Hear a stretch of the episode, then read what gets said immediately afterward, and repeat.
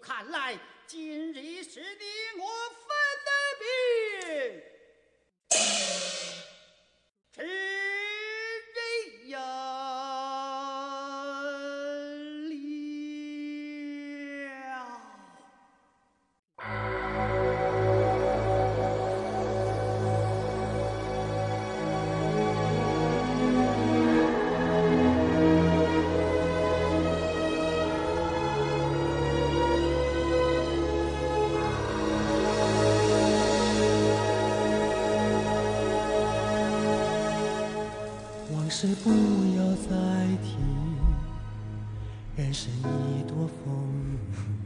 咱开头为什么要弄这么悲呢？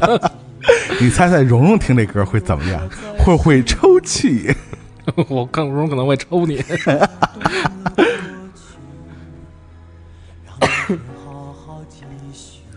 欢迎收听新的一期《天堂电源》，大家好，我是祖萌。大家好，我是安助理。对，这今天我这个这种配置啊，今天又是就俩人儿，这个大家就能呃猜到我们大概要聊的这个话题是什么了啊。就是上次和安助理我们俩人一起大概聊了一下，呃我们那期主题叫“戏说电影”啊，对，其实就是着着重在第一个字儿。其实就是戏曲和各种影像化那么一个、嗯一个一个流程吧。对，然后这个呃，后来我跟这个安助理要商量商量啊，本来这个按照原计划啊，就嗯是基本每一期节目是大概一个剧种啊，嗯。或者一个地方戏曲这么一个 速度啊，但是怎么着，呃 其实真是比较伤人，然后后来想一想，可能呃。第一个可能京剧还真的没聊透，也不敢说聊透吧，起码聊不透这东西。对对。，或者我们想说的一些点，嗯可能在上期节目里边还没有聊到，所以嗯。我们决定今天这期节目呢，我们再呃再继续和大家聊一聊关于这个电影中的这些京剧元素，或者说京剧对于呃中国电影现当代中国电影的影响对。然后呃，由于我们上期节目主要聊的是这个改革开放之前的 这些，是吧？这期终于迎来了改革开放的春风，这个呃台湾话怎么讲？叫古早味的这种是吧？对啊算是古早味是吧？然后这个我们今天就主要谈一下这个就是改革开放以后的这些呃。呃，你说戏曲电影也好，嗯。还是说这个呃电影中的京剧元素也好，所以嗯我们呃是，所以我会放第一个，就是也是很多人如果谈到呃电影中的京剧元素或者关于京剧这个题材的电影都会嗯。想到的这样一部，就是这是绕不开的一部电影。对对对，大闹天宫是吧？那没跑吗？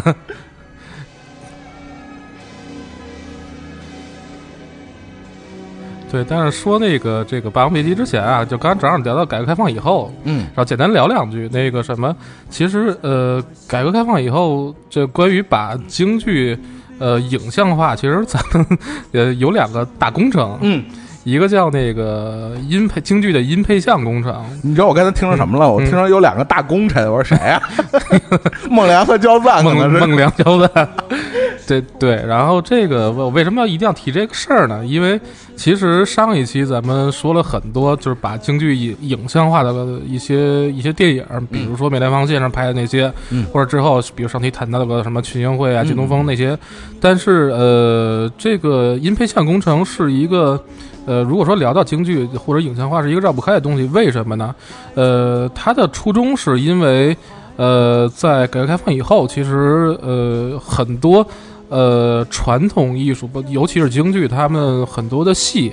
呃已经没有传承，然后并且很多的呃优秀的演员，就是之前一波老的所谓的艺术家，其实他们慢慢就就是开始大的，尤其八十年代开始开始开始大量的去世，嗯嗯开始大量离世，然后包括他们那些那个 呃很多戏就是跟着这些老先生走了。对对，然后现在当时能找到的是什么呢？就是比如说，呃，民国时期，包括建国初期录的很多唱片。对。但是这些唱片是是没有影像的。大家就是其实，呃，咱们有时候说话就是说听京剧，听京剧，但是这个东西它毕竟是一个舞台艺术，它不光是一个呃音乐上的享受。唱念做打嘛，是对，然后所以就做了一个什么事儿呢？就是把这些老唱片找出来，然后当然当以当时的技术做对对这个音色做了一些修复，同时呢，呃，找了很多的，比如说呃老艺术家的家，就比如说第二代，就比如说、呃梅葆玖先生，嗯就比如说那个谭元寿先生，嗯去给他们原来这些老唱片去配像。就是在舞台上，其实咱们有时候说说什么半开麦假唱，或者就或者或者假唱，其实它不是一个假唱的概念，那嗯它就是通过，因为京剧或者戏曲戏曲这个东西以前都是舞台艺术，嗯嗯什么最牛逼？就是我看过梅兰芳演戏最牛逼，我看过金少山演戏最牛逼，没有看过人他是没有这个概念的。，对，所以就是让这些比如说有家人，并且家人也继承他们的艺术的，那就让家人来演。那没就比如说家人不干这行了怎么办？就让他们嫡传弟子来演，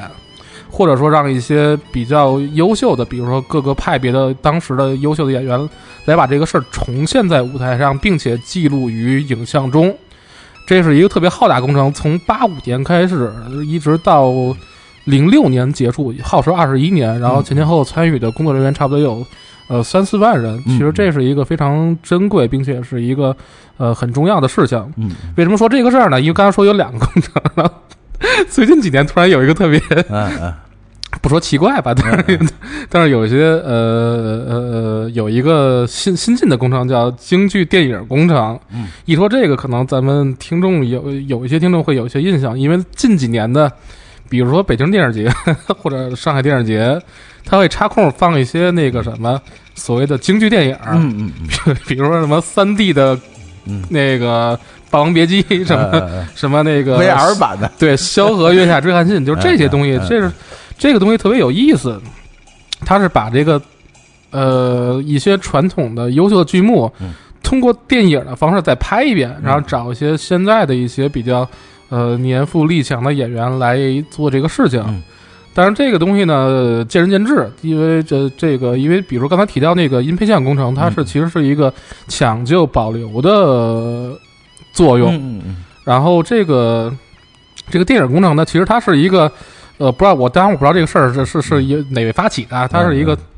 其实是一个再创作的过程，创新，是是一个再创作的过程。然后你就会发现，其实呃很有意思，就比如说它运用了什么四 K 技术、三 D 技术，然后包括它镜头的运用，嗯呃，都是以呃更多的一些电影的镜头运用的元元素，或者它的手法手法来来进行这个事儿。然后，但是为什么说我我我也觉得有些奇怪呢？因为其实大家知道，中国的戏曲不光是京剧，它是一个务虚的艺术，嗯就是它呃是通过各种呃模拟化的表演来表现这个呃美感，并且来还原这个比如说故事人物的心理，来表达意义。但是这个电影呢，尤其 就是就它你说要把呃，除非有是也比如说这几年一些或者说呃咱们比如欧洲一些比较前卫的电影流派，嗯，其实大部分电影还是我要拍的真拍的像，对。然后，所以就是大家看到，如果说有机会看到这些，就这几年拍京剧电影的话，当然，呃，有一些拍的非常好，但是另外一些你会感觉，就是需要在在电电影感太重了，对，不不光是电影感太重，然后比如说就是呃摔就是那个人物摔个倒忙或者摔个僵尸，他他给嗯。来一慢动作，啊，再来再来个重放。子弹然后比如说啊萧何月下追韩信，就是萧何，嗯原先原先比如说周信芳先生演，那就在就台上他就那个什么叫就跑起来嘛，就跑了一圈嘛，或者跑几圈，嗯，他是那么演的。然后这个是这个电影里边是是这段是怎么呈现的？赔上了他景，他做他做了一个就是外景加速的没记住就感觉手刀冲刺似的，你知道吗？是那么一个感觉快银啊，对，有点像快快银那感觉，所以很有意思。但是这个东西就是艺术在不同，就是不停的发展。嗯但是看看吧，就是将来会可能，如果说真是我们一定要用电电影的方式呈现这些东西的话，它它呃一定会有最合适的手法。嗯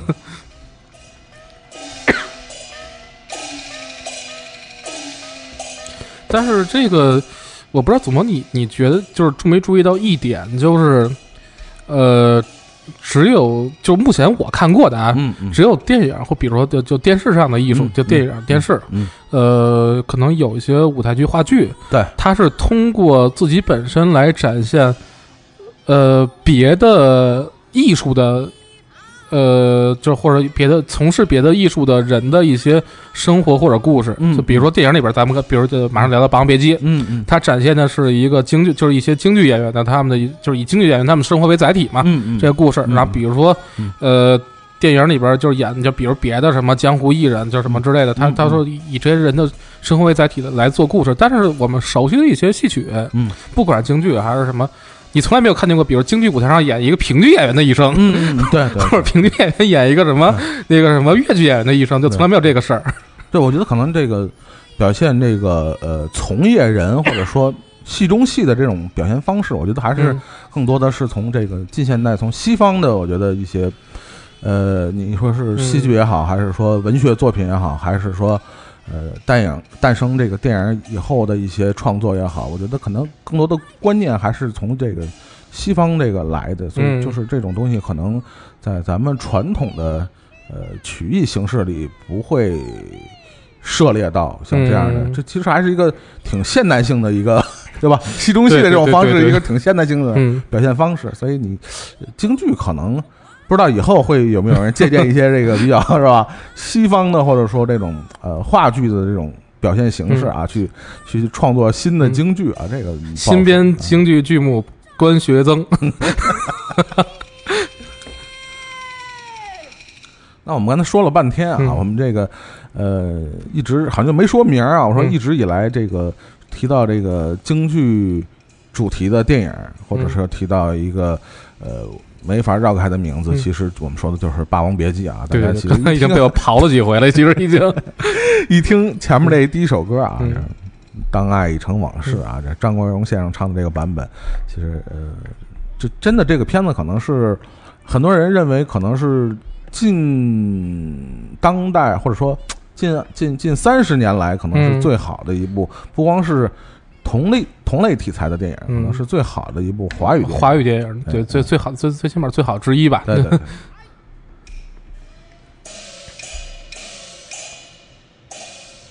就是，呃，《霸王别姬》这部电影呢，其实，呃，我们在以前的节目里其实也也也说过啊，对，就说过不止一遍，就是以各种的那个名义和和和角度来说来说这个事儿。然后，其实今天的这个我们提到的几部电影里边，嗯其实这个主题或者是这部戏，其实以不同的呃形式，或者说以不同的切入点，嗯不停的在呃其他的电影里边出现。就是我觉得《霸王别姬》这个主题还是，呃，起码从这个京剧题材的电影里边，还是一个挺重要的这么一个，你不能说是意象啊，但确实一个非常重要的元素在这里边。嗯，对，为为什么你觉得它会不断的被这个关于京剧这个题材的电影里会提到这这出戏，而不是其他的那个，其实我觉得啊，就是那个，因为其实京剧题材的所谓的电影，它其实还是它不是以京剧为主，当然它它它它其实还是讲的是人的悲欢离合它的故事。然后这个，当然《霸王别姬》这出戏，反正因为我看看戏也不多啊，嗯嗯它是少有那种就是悲剧，就是就是那种呃，就是完全悲剧结尾的那那么的嗯那样的戏。嗯嗯，因为其实你你以前比如传统的一些，不管是京剧还是什么，嗯你靠这个戏赚钱，你还是有一个，其实本来是一个很悲的故事，嗯然后但其实还是要有一个相对团圆结局来来挣这个钱。因为都是给人过生日演的，是吧？对对对，就是其实大部分的还嗯还是这样的。嗯然后这尤其是那个虞姬和霸王这这个历史题材，它是一个其实就是英雄失势，然后并且那个美人那什么嘛，嗯。就就其实它是一个其实呃绕不开的，就比如你谈到爱情，谈到悲剧绕不开的题材，然后它并就这这种简单的就是英雄失势，然后那个美人，比如说落魄或者美人香消玉殒这个东西，它这种简单题材反反而能赋予更多的故事的东西，或者说我我可以以不同的题材和角度来来来去借用这个东西，所以可能是是因为这个原因吧。就是可能刚才就像安助理说的，呃，在这个传统戏剧里边，这种呃纯粹的以悲剧形式收尾的这样的这个这个戏，可能真的不是特别多啊，或者说。呃确实有一些，但是呃，像《霸王别姬》这样的戏那么大有影响力的啊，包括这个、呃历史故事，大家也是非常熟悉的啊，也是说算是中国这个几千年历史里边非常典型的、少有的以悲剧人物或者悲剧英雄为主、主角的，是吧？对肯定不是以刘邦为主角的这么一出戏，对。但是就是这个电影，咱们其实就后来看戏以后，就或者或者听戏以后，我突然想到这电影里边有一个事儿，就是李碧李碧华老师写这个，就是这里边小豆子这个角色，就是张国嗯老张张国荣演这个角色，程蝶衣这就是他。他呃，所谓的一个心理上的性别的转变，他有嗯几个点嘛？比如说，他就就是被那个什么老公公猥亵，那是一个点。嗯，嗯对，然后另外一个就是让他唱那个什么嗯。思思凡吧，嗯嗯，然后就是我本是什么嗯那个女儿身，我本是女娇娥什么，嗯嗯嗯。就这个东西我本是男儿身，男儿身，然后又不是女娇娥，就嗯就逼着他就就唱那什么嘛。然后他的的的，然后就是好像给人一，就是以前我看最开始只是看电影的时候，感觉就嗯感觉是，你要为了唱好，比如说一个旦角的角色或者一个女性演好这个女性角色，嗯很容易的，尤其被这电影影响，就是很容易就必须是这个演员必须得把自己。呃，整个的心理或者把自己整个的性别取向转换到一个女性的身身份上来，嗯但这事儿后来，其实你看戏以后发现这事儿不对的，嗯嗯嗯嗯嗯因为其实有大量的那个什么艺术家，就是比如他们是这个不叫反串，他们就是从事比如说旦角儿，就比如男性的艺术家嗯从事旦角儿，嗯，比如说梅梅兰芳先生或者嗯四大四大名旦都是，然后其实他们生活中是一个非常有男子气概的那么那么一个嗯就那么一个人物嘛，嗯。包括比如说梅葆玖先生，然后梅葆玖先生的姐姐梅葆月女士，然后梅葆月是唱老生的，嗯嗯。梅葆玖是唱唱唱旦角的，然后这两个人以前还经常配戏，就是但是梅宝月 其实应该也也是叫先生，虽然他叫那个梅宝月先生，他其实生活中是一个非非常温文尔雅的那么一个女女女性，嗯，但是在戏台上她她是一个那个就是个演绎角色的时候，其实你感丝毫感觉不到那个她有一些丝毫的女性的身身份在里边嘛。嗯当然，这就是这个《霸王别姬》最开始，如果你只看电影的话，就是特别容易受这个误导。那体 体验派的演法是吧？对对，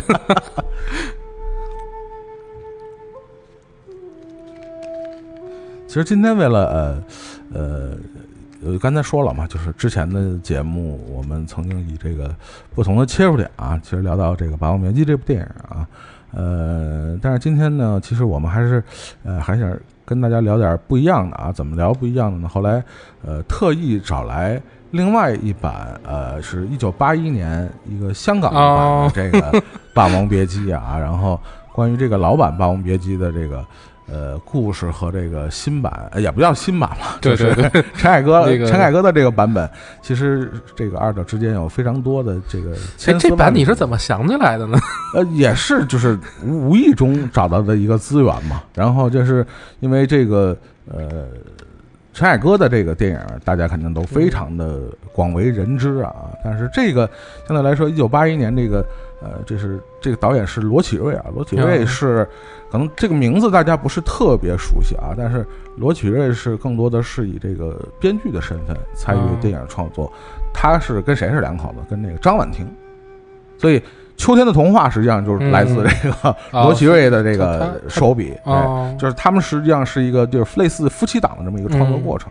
呃，当然关于这个罗奇瑞的这个版本的这个《霸王别姬》呢，还有一个特别有意思的地方啊，我们可能在后面的几个电影里边都会提到他们之间的关系。呃，首先需要这个跟大家解释一点呢，就是呃，就是我们能查到的这个资料显示啊，这个一九八一年的这个版本的《霸王别姬》是要早于李碧华的小说的。啊，这部对，电影刚才我还问问你对这个事儿，对对，这部电影实际上它的编剧就是李碧华。呃，我们能查到的资料显示，就是李碧华是先创作的电影，这个电影电视电影吧，算是、嗯电视电影的这个剧本儿，然后根据这个剧剧剧本的雏形，再把它丰满。丰满成一个小说，然后再再被凯歌导演又改成了一个剧本。对 对对对，就是，但是一说李碧华，其实我曾几何时买过一套李碧华全集，嗯尝试过就就就就就就看一看这什 啊么。啊啊！但是就李碧华老师这个语言艺术确实是，就不太符合，就就是可可能不太符合我的一些个就是读书的个那个习惯，就就就，但你会发现，这个东西它它反正就是写剧本或者他他那什么写写剧本合适的人，他不一定是是一个呃呈现成以小说方式呈现出来是一个特别合适的呃一一个状态吧。嗯嗯但是就是刚才就是你之前发给我这个港版这个《霸王别姬》的时候，嗯因为我就我大概扫几眼，等于它的呃结局是是是一个等于就是那个什么嘛，就是如果说我们读过李碧华那个《霸王别姬》那个小说的话小，说是沿用了小说的那个结局。对小说的那个结局，呃不是应该应该说小说那个结局沿用了呃八一八一版的这个嗯结局，呃。陈凯歌那个版本等于是对结局做了一个比较嗯。呃颠覆性的这么一个改编，呃，还有一个非常有意思的事儿就是，实际上罗启瑞导演在一九八一的年的时候，他在拍他的这个《霸王别姬》的时候，当时陈蝶程蝶衣的这个候选人选就是张国荣，但是因为种种原因啊，据资料显示是啊。张国荣当时的经纪人不同意。呃，所以经过几番努力的话，呃，还是没有成型。但没想到，呃，兜兜转转嘛，最后陈凯歌拍《霸王别姬》的时候，也是就是我们知道中间的故事，包括他想曾经想找这个尊龙去拍这个版本的这个嗯程蝶衣，但是最后兜兜转转这个角色最终还是落到了张国荣先生的这个 还是凯歌导演讲故事讲的好，不是说那什么，是呃 凯歌导演一开始给就就去去给那个张国荣去讲这个事儿，讲完以后，然后嗯。就据说是聊了大半天，然后张国荣马上就答应去演嘛。当然，我后来呃，我记得是有一次是看过另外一个采访的版本啊，曾经这个呃，这个陈凯歌导演说是，并不是因为这个尊龙不演，嗯退而求其次找的张国荣，据说就是就是几几方都同时在联络吧，啊啊，看看哪边合适，然后再确定这个人选。当然，这个版本很多了啊，但是不管怎么样，就是呃，程蝶衣的这个角色和张国荣先生的这种，你也可以说冥冥之中自有天意啊，嗯最终还是落在他的身上啊。当然，呃，我们说到这个老的这一九八一的这个版本，还有一个，其实相对于他这个张这个程蝶衣的这个扮演者，这个程蝶衣的扮演者叫叫什么来着？等会儿瞅一眼啊，不是特别熟，于嘉伦啊，嗯。于嘉伦。这个可能相对来说，呃，不是大家特别熟悉的这么一个演员，但是这里边的八一版的这个段小楼的扮演者月华，大家应该相对来说，如果对老的邵氏电影比较熟悉的朋友们，对月华还是比较熟悉的啊，算是这个非常著名的，也是当红的这个呃邵氏小生啊，也是去年呃去年的时候去世的啊。，嗯对，这个月华老师扮演的这个呃段小楼，其实如果大家能找到资源的话，可以看一下啊，嗯跟那个张丰毅老师的扮演的这个段小楼，其实还呃不不是特别一样的一个风格。嗯，对就港版的好像更温文尔雅一些。对对对对，对我们知道那个这个月华老师出演的这个角色，还基本都是以这种风度翩翩啊、温文尔雅啊，就是容易带点知识分子这种这种这种色彩出现的这种角色居多啊，所以这个。呃呃，我觉得相比较来讲呢，像刚才安主里提到的这个呃陈凯歌版本的这个《霸王别姬》，大家会呃非常呃，就这个电影本身也会把这个这句呃“我本是男儿身”这句台词啊，作为一个比较核心的一个传达的思想，在不断的这个在电影里出现啊。但是呃，八一版的这个倒是没有特别强到，比如说这个呃这个同性之间的这种这种这种关系在里头啊。它的更多的表现呢，还是一种，呃，我觉得还是挺挺普遍存在的一种依赖的这种感觉，并没有特别强调这种男性之间的这种 比较暧昧的这种情感关系啊。嗯呃，包括这个最后的这个呃结局处理上的大不同，其实，嗯，其实八一版给我感觉，它嗯更是着重于去表现大家最就最后就是就是各种天涯沦落人的那样一个状态。对，因为他一开始其实小说后来也是沿用了他的这个开头要阐述的这个主题啊，就是嗯所谓的婊子无情，戏子无义，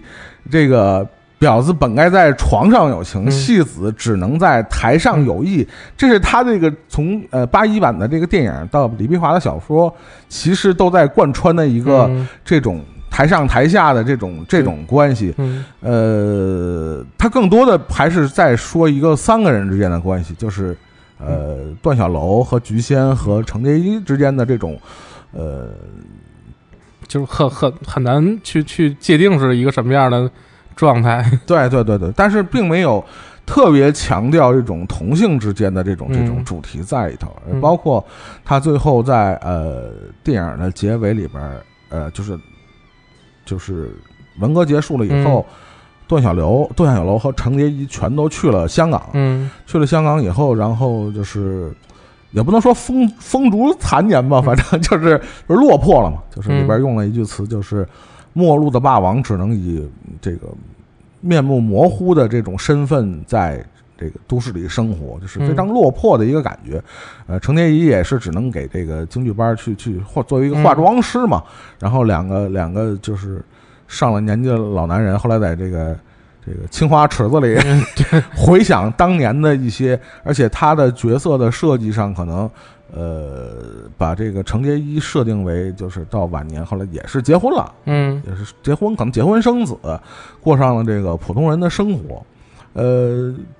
其中有一段儿，虽然这电影说实话拍的相比较陈凯歌的电影，可能嗯呃格局要小一些，然后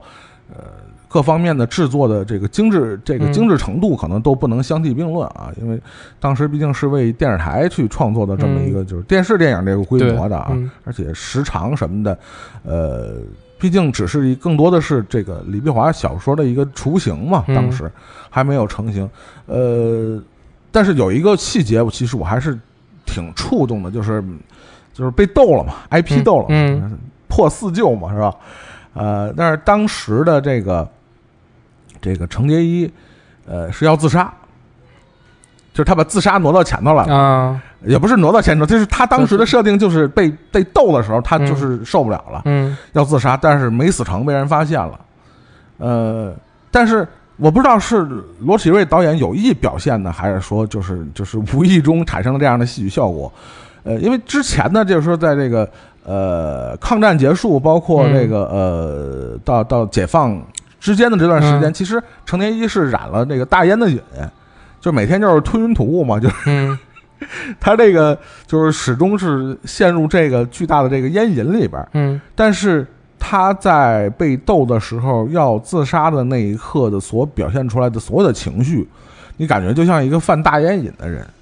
我就是我第一感觉就是会觉得，在那样一个时代，处于那样一个形势下，嗯这个人的整个的状态比毒瘾还可怕。然后，这种想死死不成，想活又活不了，呃，这倒是后来我和、呃、看那个陈凯歌的版本里边不太一样的一个，处因为理。因为就那一段张国荣的表表演方式，就是他是一个呃性格非常刚强的那样一个状态。对，那是那是戒毒嘛？对对那段是戒要毒我我我说就是他，尤其并并且加上他在被批批斗那一块儿嘛，嗯嗯，其实就在批斗的时候，整个整个所有人里边，就是所有的角色里边，他是唯一一个就硬顶着上那么一个人嘛。是是是。但是就其实呃港版这个呃给人的感觉是一种嗯更鬼气森森的感觉，可能是灯光师没伺候好就。就就是包括他这人的状态嘛，就比如说他就是犯毒瘾，然后包括就是那样一个状态，其实我觉得是是更更合适的，因为其实人的能量是有限的，然后呃。那个角色在那个时候更虚弱一些，其实是是其实更贴近的真实状态嘛。包括刚才安助理说到的这个，刚才那个港版和这个陈凯歌版版本的这个嗯不同，还有一点就是，呃，我不知道有多少朋友们看过这个李碧华这个小说原著啊。呃，可能他后来在处理小说，尤其是这个被批斗的那个时代啊，什么那个那十年的这个浩劫里边啊，嗯他所这个占的这个篇幅，其实呃，李碧华的据说那原著占的比例还很大，而且呃，这三个人物，我局先程蝶衣、呃段小楼，呃，据说最刚的在小说里其实是菊仙，对，是这个唯一的这个女性角色啊。嗯呃，这一点我觉得八一版呃表现的倒还是挺挺挺挺挺。呃，符合这个小说原著，这嗯说的都是废话，这这都是这这话就有毛病说的啊。但是就是呃，八一版在表现这个十年浩劫里边，这两个主人公确实是一个互相撕咬的那么一个状态，嗯就是大家都是利用一个，你你可以说是都是受害者，然后嗯同时也是加害者，就有那么一瞬间，俩人从互相这个我们现在讲话互相怼、互相 diss 啊，变成了就是一种发泄情绪，然后把他对就是这两个人这办事的这些情仇啊，都在嗯那一刻都发泄出来了，甚至说以一种特别极端、恶毒，甚至是残忍的方式。当然，我们觉得这个符合那个时代的时代特点。是吧？符合那个时代的时代特色。但是呃，整体来说，这个呃八一版的最后的这个呃情节的这种安排和处理，呃，怎么说呢？有它呃有它值得玩味的地方。嗯呃当然，我觉得两个版本各有各有，谈不上这个谁好谁不好。啊嗯当然就看你更倾向于喜欢哪个版本。对对对，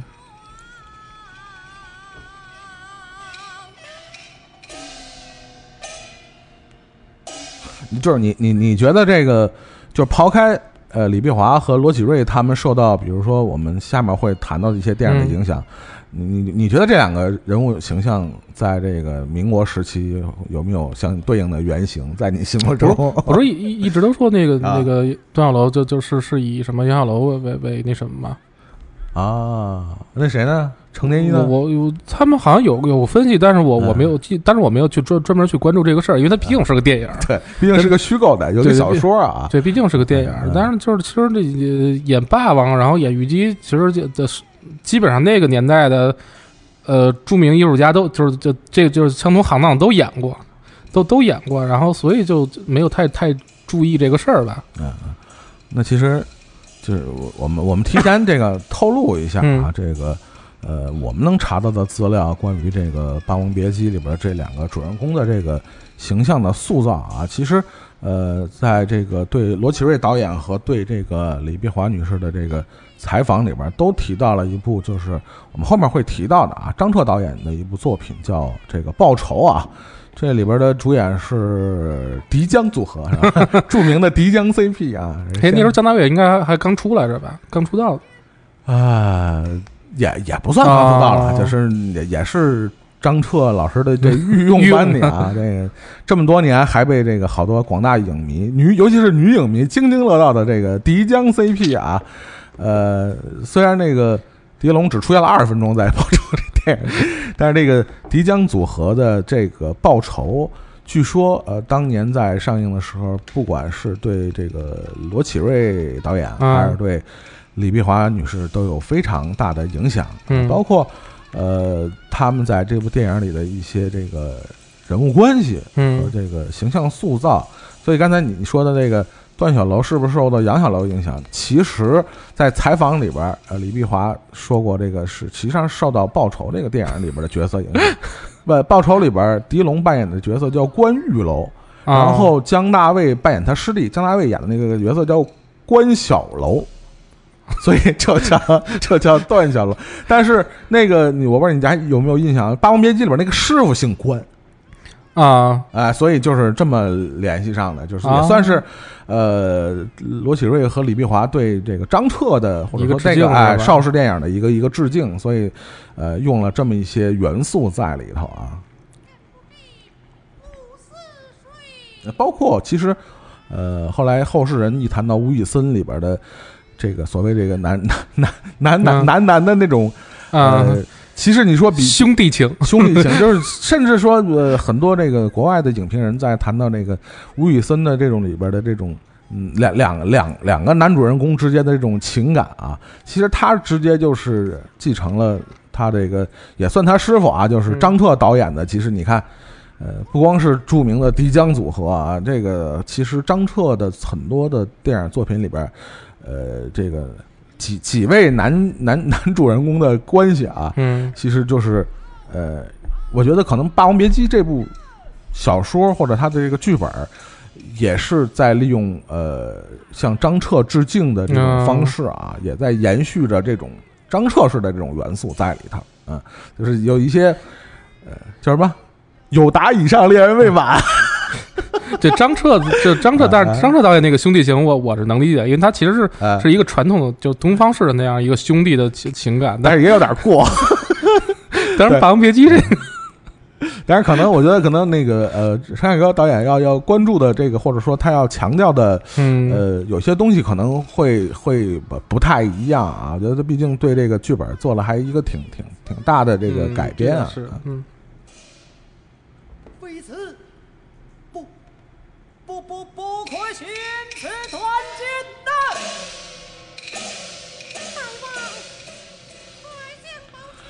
呃，其实说到这个陈凯歌导演的这个《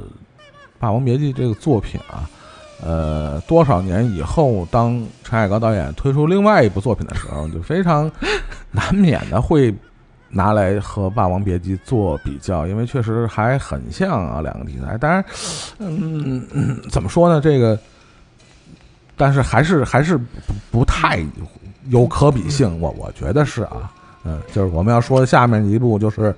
来自陈凯歌导演，算是他这个就是两千年以后的一个、嗯一个比较重要的作品，就是他以这个算是以梅兰芳先生的生平为嗯这个蓝本啊、创作的这个，这是原创剧本啊，是吧？对，这这应该是原创剧本，对。当然，这个这个电影其实当时上映的时候就是争议很大，就是这，当然这就这个东西你也没有办法，就就这，他以梅兰芳为题材，然后并且就是因为你知就是你知道梅兰芳先生他就是从他刚出名开始，嗯。一然后就是有美党这个概念，嗯就是就所其实咱们所现在所谓的粉丝群，嗯嗯。就是那时候就是那就那时候的美党就开始满世界跟人去撕去，嗯嗯这当然这这这也是去支持梅兰芳先生的艺术，嗯然后包括就是陈凯歌导演拍电影的时候，就是其实到现在梅兰芳先生建国以后，他被我们称为人民艺术家，其实他大还有大量的粉丝，然后那个包括梅梅先生当时他家人也都在世嘛，嗯，对，所以 就是拍这个电影，我觉得他压力应该还挺大的。就是好像呃，当时的这个呃我不知道是什么什么什么什么是艺术指导还是、嗯反正是是梅葆玖先生肯定是盯着来着，嗯 这个这这个剧好像也是获得了这个梅家人的这个认可啊，哦就是起码一些呃人物形象的这个塑造上，应该是得到这个梅家人认可的。我我记得是啊，嗯印象不是特别深了啊。那梅葆玖先生那？那他那就是对这个剧本能首肯，我觉得就是心心胸还是挺挺宽广的。嗨，呃呃，我我其实后来我不知道你有没有印象，那个这个徐浩峰的那个影评集啊，啊曾经提到这个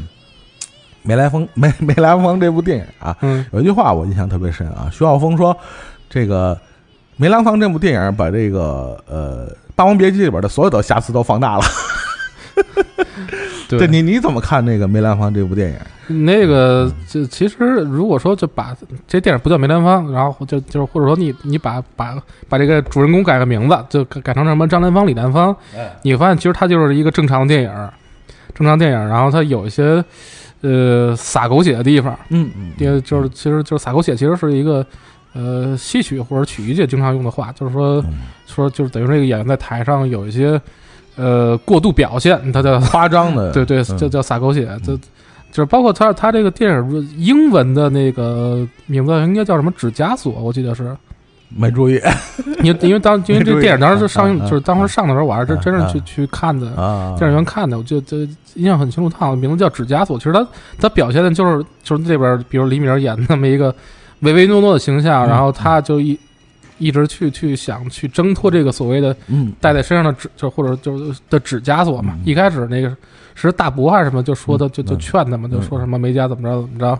就就一直像就比如说他的婚姻，然后比如他各种人物加在他身上的这这种，比如说艺术上的枷锁，嗯然后包括对他身份上的枷锁，其实他是这么一个故事。嗯嗯，但 是有的地方处理完，你就觉得嗯，说有点傻。有点傻是吧？就是 我我不觉得是嗯呃不好说，是因为这个这个导演是出于对这个呃这个这个，毕竟这个人家这个嗯家属是盯着这事儿，再有一个，毕竟这个梅兰芳先生是一个嗯有有对后世有巨大影响力的这么一个人民艺术家嘛，对吧？我们刚才说的，可能我觉得是不是在这个。呃，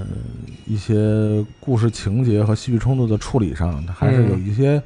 有一些顾忌在里头，还是还是会这有些顾忌是一定的，但嗯。但是而且凯歌导演他是一个，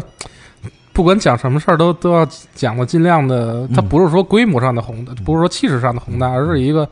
呃心理上的，他要求有一个悲壮或者有一个壮观，就就所谓的宏大的那那样的一个处理嘛，然后所以 这个电影也是他，就你就会感觉嗯，嗯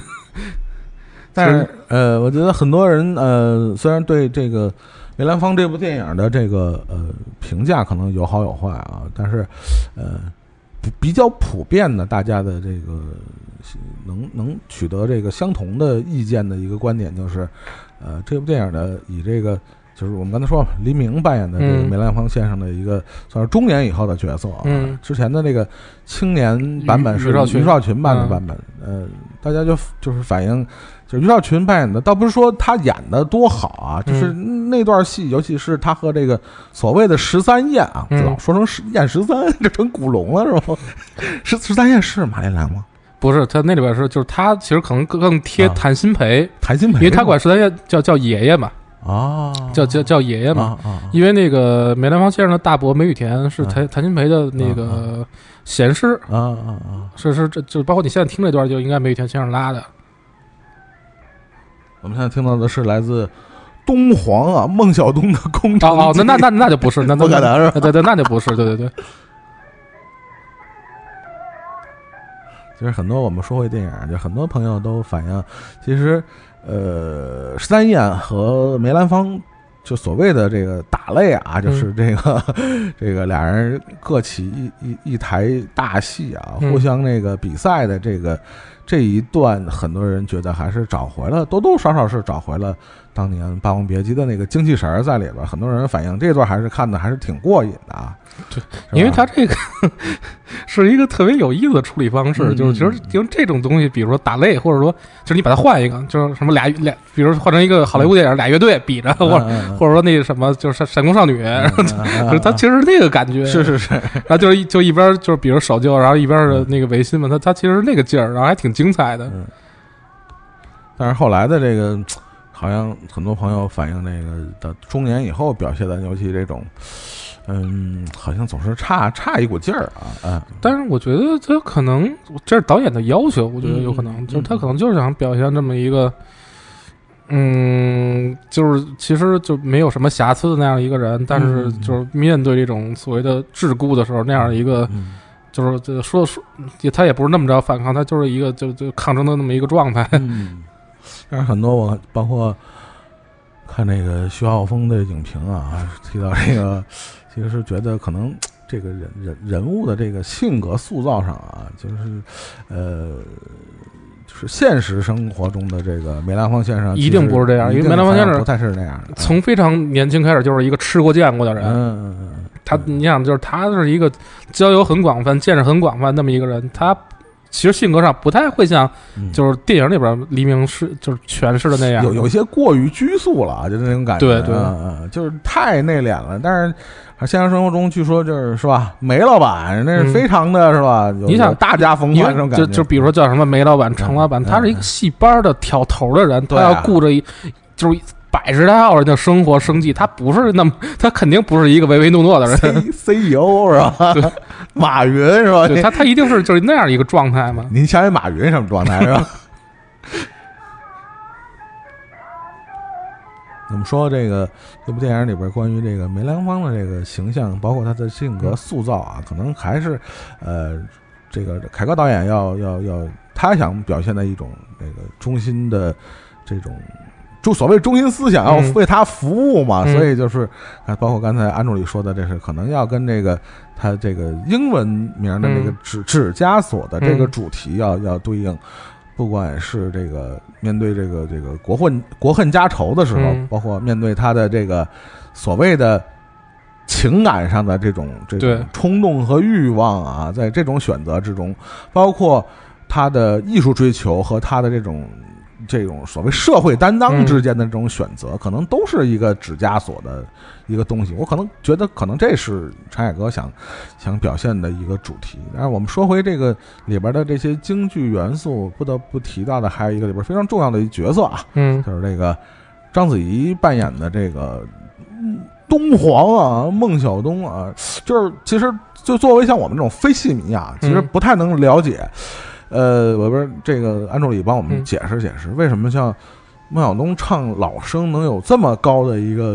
什么叫东皇这样的地位，非常像武侠小说里边的一个。啊我觉得其就是就因为其实孟小冬他现在流逝的一些呃影像资料我没有找到过，就是比如音嗯。音像资料嗯。我听过一些，然后就是不有一天在群里，然后我忘了干干啥，然后就跟跟人闲聊了句，我说这主要他这个留下音像资料，你那个听不出坏来，因为失真太严重了，嗯嗯嗯，就是听不出毛病了，因为失真太严重了，然后。嗯但是其实就是有一些相对质量比较好的音频，你可以听到就是这个我们说就是比他唱的叫昆声嘛，就是女老生，嗯嗯嗯，就是我们现在说女老生可能就是唱，比如唱的好，就是没有磁音，就是就没有一个女性化的声音在里边他可能听起来就像一个比如说青壮年的男子或者就嗯。少年青年男子那样一个嗓音的状态。嗯然后，并且就是唱戏这个东西，其实就听那个味儿，就听那个味儿，然后就嗯它就就是它有一些处理上确实是是好，然后并且他应该是就是就是他应该是于就于淑妍的徒弟嘛，嗯嗯嗯，就是就是还是一个就是因为于淑妍能收徒弟，并且收一个女徒弟，啊就是说明他就唱戏的东西还是靠天分，那我说一个这个也不算题外就话啊，他天分一定是很高的啊。问问一个这个算是这个嗯常识性的一个问题啊，就是京剧什么时候开始就是有这个女女性的角色开始，就是女性演员啊不是女性角色啊，女性演员开始普遍登场。呃，我曾经看过一些，可能真的得到清末民初的时候，因为嗯曾经就是不不光是京剧啊，嗯。然后可能在清末的时候有过一阵儿，嗯。然后当然就其实政政府也也也禁过一阵儿，然后后来慢慢的风气开化一些以后，就是说可以有女性角色也就女性的呃演员来演出，但是不许同台，就是你要不然这这台上全是女的，要不然这台是是就是就是从什么老生什么的的丑角，然后到什么旦角全是女女演员，要不然就全是男的。啊，他其实他是这样一个过程，一直到民民国，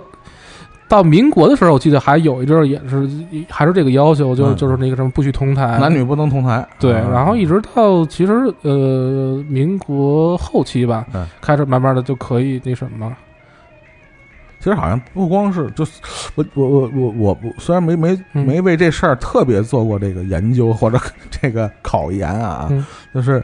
呃，不我就不光是京剧的问题，包括我们熟悉的很多的这种世界各国的这种比较传统的这种嗯。戏剧形式啊，嗯。包括什么芭蕾舞什么，其实好像最早都是男的，都是这个问题，好像都不让女的参与，嗯，对，就就这个其实是一个就时代的价值观的问题，社会风气的问，题，就社会风气的问题嘛。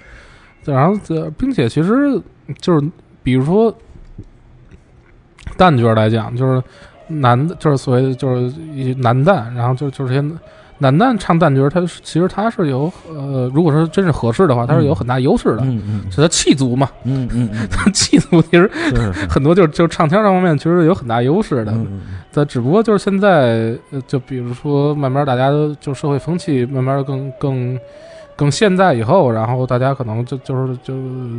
就是这样一个状态吧。就就是毕竟女性她从嗓音和呃身段来讲是更更贴近女性化角色，对并且她心里的那个诠释也也是更贴近嘛。对，我们现在听到的是来自孟小冬的一个唱段啊，《二进宫》啊，这个二进宫，我我曾经听说一个这个说法啊，嗯这个叫“文怕进攻，武怕虎斗”是吗？是是有这一说法吗？我我这个我我没我没我没啊太太听过，对嗯，就是比较这是比较难的一个，就是嗯二进宫，再一个是这个这个龙虎斗，说这是可能是这个龙龙虎斗我没有听，我我没有听到嗯过。二进宫，反正我二进宫整出戏我没有看过，然后就是他有一听的都是折子戏是吧？对，就是有些戏胡什么之类的，就是听过几耳朵。反正他因为呃，就是唱段上嘛，就是就这段这段二黄嘛，嗯嗯就是就是他因为他是几个人物，然后就就这样唱的话，可能是其实说白了就是还是唱腔上包包括他那个什么。呃，情绪上处理问题吧，因为其实很多，就比如说什么男怕夜奔，女怕思凡，就就很很多这种东西。嗯，但是嗯其实你听专业人去解释这个事儿的时候，你听的就觉得就跟没解释一样。就是差不多，就没听出哪个难哪个不难，反正听着都挺难的是吧？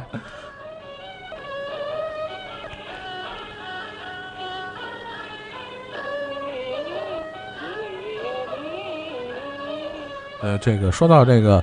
陈凯歌先生的这两部作品啊，你现在说谁都是先生，就是习惯了啊。就是呃，梅兰芳和他那个早年的很多人认为是巅峰之作的这个《嗯霸王别姬》，呃，不得不提的就是经常被拿来做比较的，就是这个主演的这个表表现的这个水平啊，就是我觉得其实也有不太公平的地方啊，就对这个。呃，就是黎明也反正挨了很多骂，这个呃，他们所能这个呃，我觉得能能能表现的这个空间，其实在角色设定上，其实给的是不一样的。嗯，对，但是我觉得可能，呃，凯歌导演他就或或者黎明就咱们比较熟知的角色，呃，玻璃城，就包括甜蜜蜜，然后包括这个梅兰芳，对对，其实给他的这个人物都是一个，其实都比较类似，就是一个比较嗯对，木讷，然后内敛的那样一个状态，然后就是 就老说黎，就是有老老说黎黎明有时候演戏面瘫嘛，他他我不知道这个导这导演，我不知道导演是对他怎么理，就对这个演员本人是怎么理解的，不就就一直甩这样的角色给他，还是合适呗，说白了是吧？就说吧，就可能还是。不知道，因为就是演员本人，就就咱们没不并从来不没有了解过演员本人嘛，可能就比如导演对对他本人 了解一些，可可能就就会甩这样的角色给他。但是张国荣不是，张国荣，呃，其实你看，就是程蝶衣这个角色，他他是陈凯歌给了他大量的发挥的空间，对对对。所以就是你如果说去，假如说来一个关公战秦琼，你给黎明这样的空间，你不知道。不知道他他怎么能不能发挥出来？对这个不太好说。我觉得不同的电影里边的这个呃角色的设定，所要这个承担的这个角色的功能其实也不一样。所以其实这样的生硬的这个横向的比较，其实我觉得对演员本身也有不公不公平的地方啊。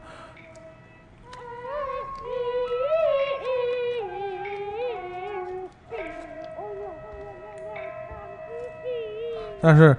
呃，再多说两句这个梅兰芳这个电影啊，毕竟《霸王别姬》说的还其实挺多的。但是梅兰芳这部电影呢，其实，呃，有一个角色倒是获获得了很多影迷的这个好评啊，就是这个孙美丽、孙漂亮是吧？孙 孙红雷先生扮演的那个呃叫什么来着？哎，这剧里边我我忘了他叫啥了，反正他他那个就是现实中什么如白。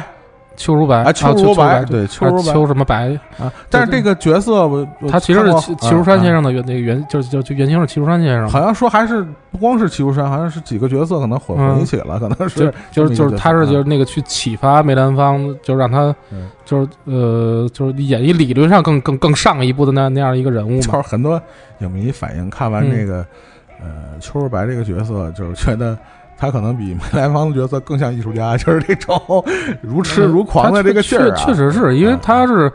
呃，因为京剧或者说就咱们传统戏曲，在以前就有就咱们就以梅兰芳为为断代，在梅梅兰芳之前，他都是口传心授，就师傅没有什么理论，对，师傅是没有理论的，就是这我怎么唱你怎么唱，让你去体会去，一句一句学，一句一句记，对。但是就你看，包括就就就齐如山这个人。他是开始把那个，比如说他去就是了解到西方戏剧的一些理论，嗯嗯，然后运用在我们的传统艺术中，然后就是包括后来开始慢慢的，就是有各种各样各种各样的理论式的教学，嗯，就是去去分析，然后去形成一个。呃，可以复制的那样一个教学的这那个理论吧，理念吧，就其实就是就是可以就是以梅兰芳为断代的，嗯嗯，就所以就这里边就是呃，孙红雷扮演这个邱如白，就包括他原型齐如山先生，就确实是功不可没的。呃，在我们在这个话题再往回兜啊，就是我们提到这个。呃，一九八一年的这个版本的这个《霸王别姬》，其实还有一个细节我印象特别深啊。我我不我不记得，因为可能也是因为没回看的原因啊。呃，陈凯歌那个版本我还真是有有段时间没看了，可能有些细节记得不是特别清。但是因为这个八一的这个是我新看的嘛，就是呃有有一个版本就是嗯呃就是那个呃。小豆子和这个小石头啊，就是程蝶衣和段小楼，他们小时候这个呃教戏，就是你刚才说的，就是这两孩子其实就是文盲嘛，就是没受过教育嘛，从小就卖到这个戏班子里边跟着师傅，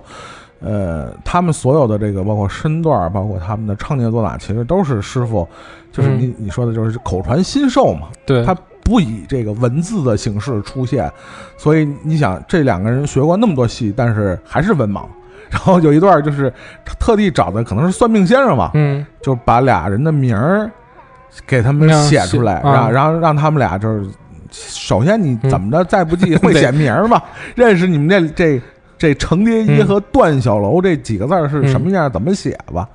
呃，包括里边还有一个细节就是这个程蝶衣，因为他他母亲把他卖到了这个戏班子嘛，十年嘛，嗯，呃，他找那个。估计也是算命先生啊，给他写家书啊。最后他说写完以后说这签名我得自己写，呃，反正签的还挺漂亮啊，嗯就是很多人就是，尤其旧社会很多其实号称文盲的人，就是名儿写的都挺漂亮，因为就专门写这几个字儿嘛，是吧？对别的字儿也不会写，所以也还是特别有意思的，反映出这个传统的曲艺形式的，呃你可以说是它的特点，同时也是它的一种局限性。呃，我觉得它也不是局限性，是嗯。呃，这当然就是它是，我觉得它是时代局限性，因为那咱们其实一直到建国以后，才才开始慢慢的那个所谓的就是识字的普及率才上来的。其实呃，建国之前，这中国绝大部分人，中国人绝大部分都是文盲。是是是，而且还这个里边必须提到啊，当然我觉得呃，近些年也有这方面的争论啊，关于这个简体字和这个我们说繁体字啊，嗯。就是原本的这个呃中国字儿的这个形式和它这个美感。嗯，是不是受到了简体字的一个影响？但我觉得不可否认的是，简体字确实是帮助中国解决了一个文盲的 一个问题。是因为 确实繁体字要学起来要比简体字要难得多，所以这个东西还是有它时代的一个功能在里边。嗯，现在我们听到的是来自一个啊非常稀有的版本啊，这安助理听两听两个耳朵，看我我听不出来是谁唱的，我我这这我我这什么戏？能听出来吧？啊，四郎探母嘛，做工那一段嘛。这个呃非常稀有的一个一个一个录音的版本啊，这个呃谭富英饰演的这啊个杨艳辉，啊，呃，这个铁镜公主是美兰芳，然后还有这个徐兰媛吧，京胡，然后金二胡是王少卿，啊，司鼓的是叫何冰魁，这估计都是哎，这是那个四八年赈灾那一版吗？好像还不只是四八年，还四八年还早。哦，对，一听这就是 谭富英先生。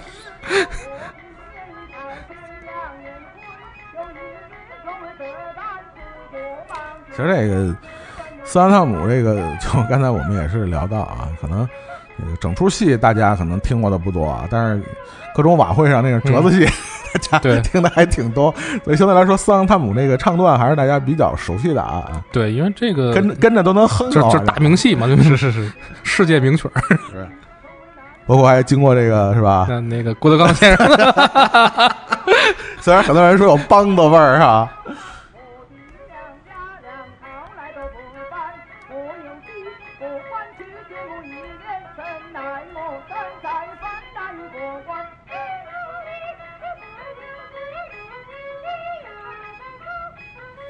这个呃，说到这个各种录音版本，好像是单人的这种版本留下来挺多啊，真是这个几个人一块儿唱的版本，还真的还是挺对，因数量非常有限，因为其实几个大腕儿啊，对大就就就是其实就是因为腕儿太大的关系，就是因为腕儿太大的关系，四大天王因为凑不到一他因为块儿啊，每个人都挑班儿嘛，是是是是，就是这这个，所以就很难凑到一块儿。然后能凑到一块儿的，基本上都是那时候有一些什么义演，然后所谓的那些就是就是会叫义务戏，义务戏有可能就比如说就是一些赈灾的义演，然后另外一些就比如说那个什么。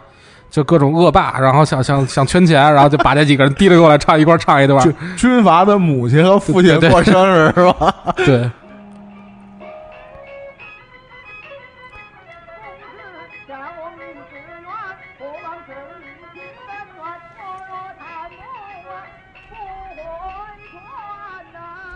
但是这个我们从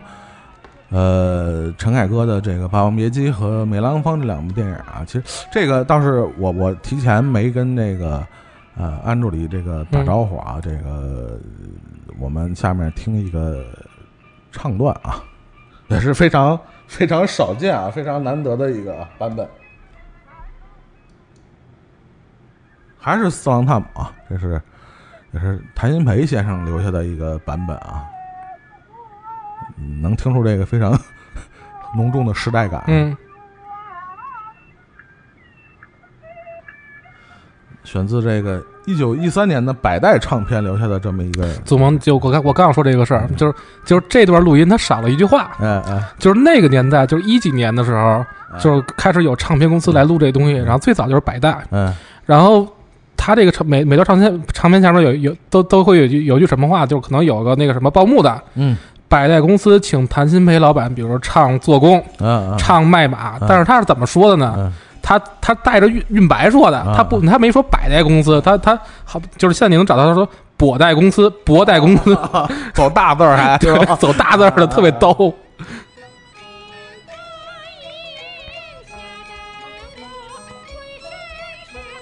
现在我们听到的是还是四郎探母，这是来自于魁志的一个版本啊。我觉得可能要说，呃呃，不是专门听戏的这种这种，像我这种非戏迷啊，如果说听到呃这个，比如说晚会啊、嗯春晚啊这种。他们这个请一些这个这个先生来唱这个，我觉得很多人可能没准就是听的是于魁智的版本，也有可能。对对对对，于于院长是现在 最最就是或者前几年就最最最晚会上最最常见的那个什么嘛，就什么都能唱，就是这羽泉也能唱是吧？就是我们刚才听到的那个最早的那个，就是百代录音的这个嗯。谭鑫培的这个版本，它是就是我们找我找的这个资料是来自一部电影，就是嗯我们会提到可能，呃，虽然这个电影跟这个你说实话京剧的关系不大，它更多、更多的可能是作为一个时代的嗯。一个背景、或者一个、一个一个非常具有时代特色的声音出现啊。刚才说的，可能很多人都没想到，谭鑫培的这个版本，我们来自的这个电影是来自《花样年华》。对这这个事儿是知就就是知道的，因为就是王家卫他他还挺爱用这种东西的。是是是，就非常有时代嗯另外一个我们要听到的一个非常有意思，也是呃王家卫电影里出现的一个，算是最新的一部，也是好几年前的电影。我们说的啊，下面这一个，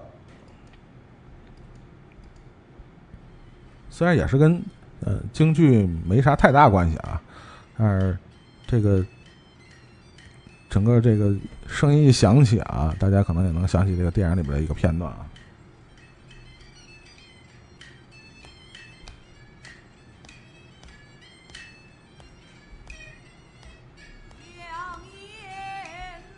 还是杨艳辉，就是为 我王家卫可能就认这一句，就是呃，我们说的这个电影是这个《一代宗师》啊，嗯一代宗师》里边有一段也是这个宫保森啊，嗯。这个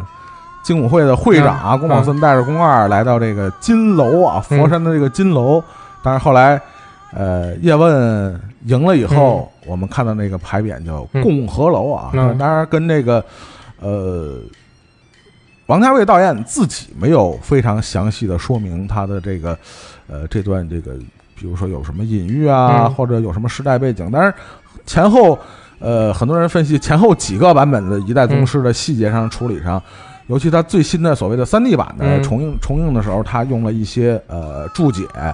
呃，可能这个共和楼和当时的所谓这个南北的那呃，联省自治就是啊陈炯明这个事儿，当然嗯你也知道，咱们上学的时候，陈炯明是一个什么定位嗯是吧？包括现在不能说方案，但是很多历史资料显示的可能跟当初我们去理解的，呃，不是特别一样。嗯就是联省自治和孙中山所要倡导的这种中央集权式的这种制度，可能有一些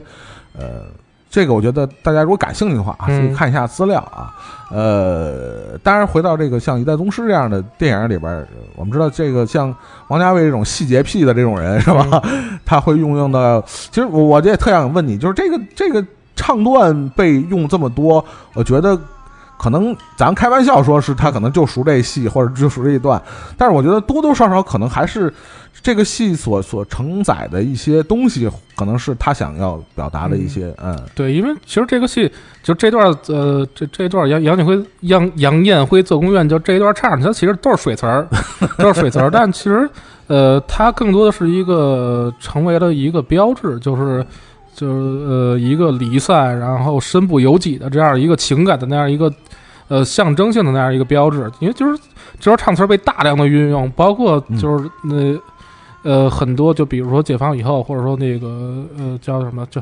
其实就叫国民党失势以后吧，嗯嗯就很多流落到，比如流落到台湾的，嗯，然后流落到美国的那些、那个老兵华人，就大、哦。就他们是大量的就落入就你藩邦，就是你看到就是各种的文字记载，就是就是就会有大量的就这就这一段唱词的记记载，就是是可能我们觉得很多非戏迷啊，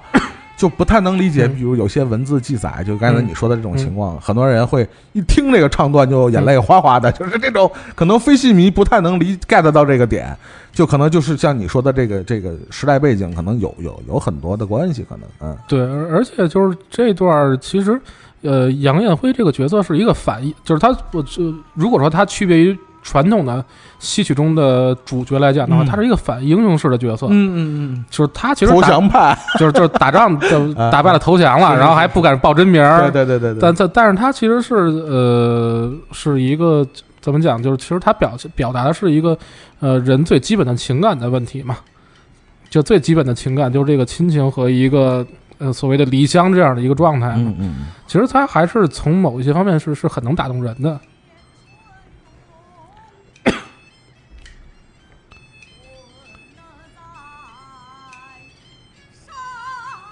现在这这几句词儿啊，就是我们老话说的，就是一种虎落平阳的这种感觉啊，是吧？就是很多人。呃，容易找到一种嗯普世的一个情感和这个嗯价值观在里头，对它是嗯呃，相对来讲更能产生共情的那样的一个角色吧。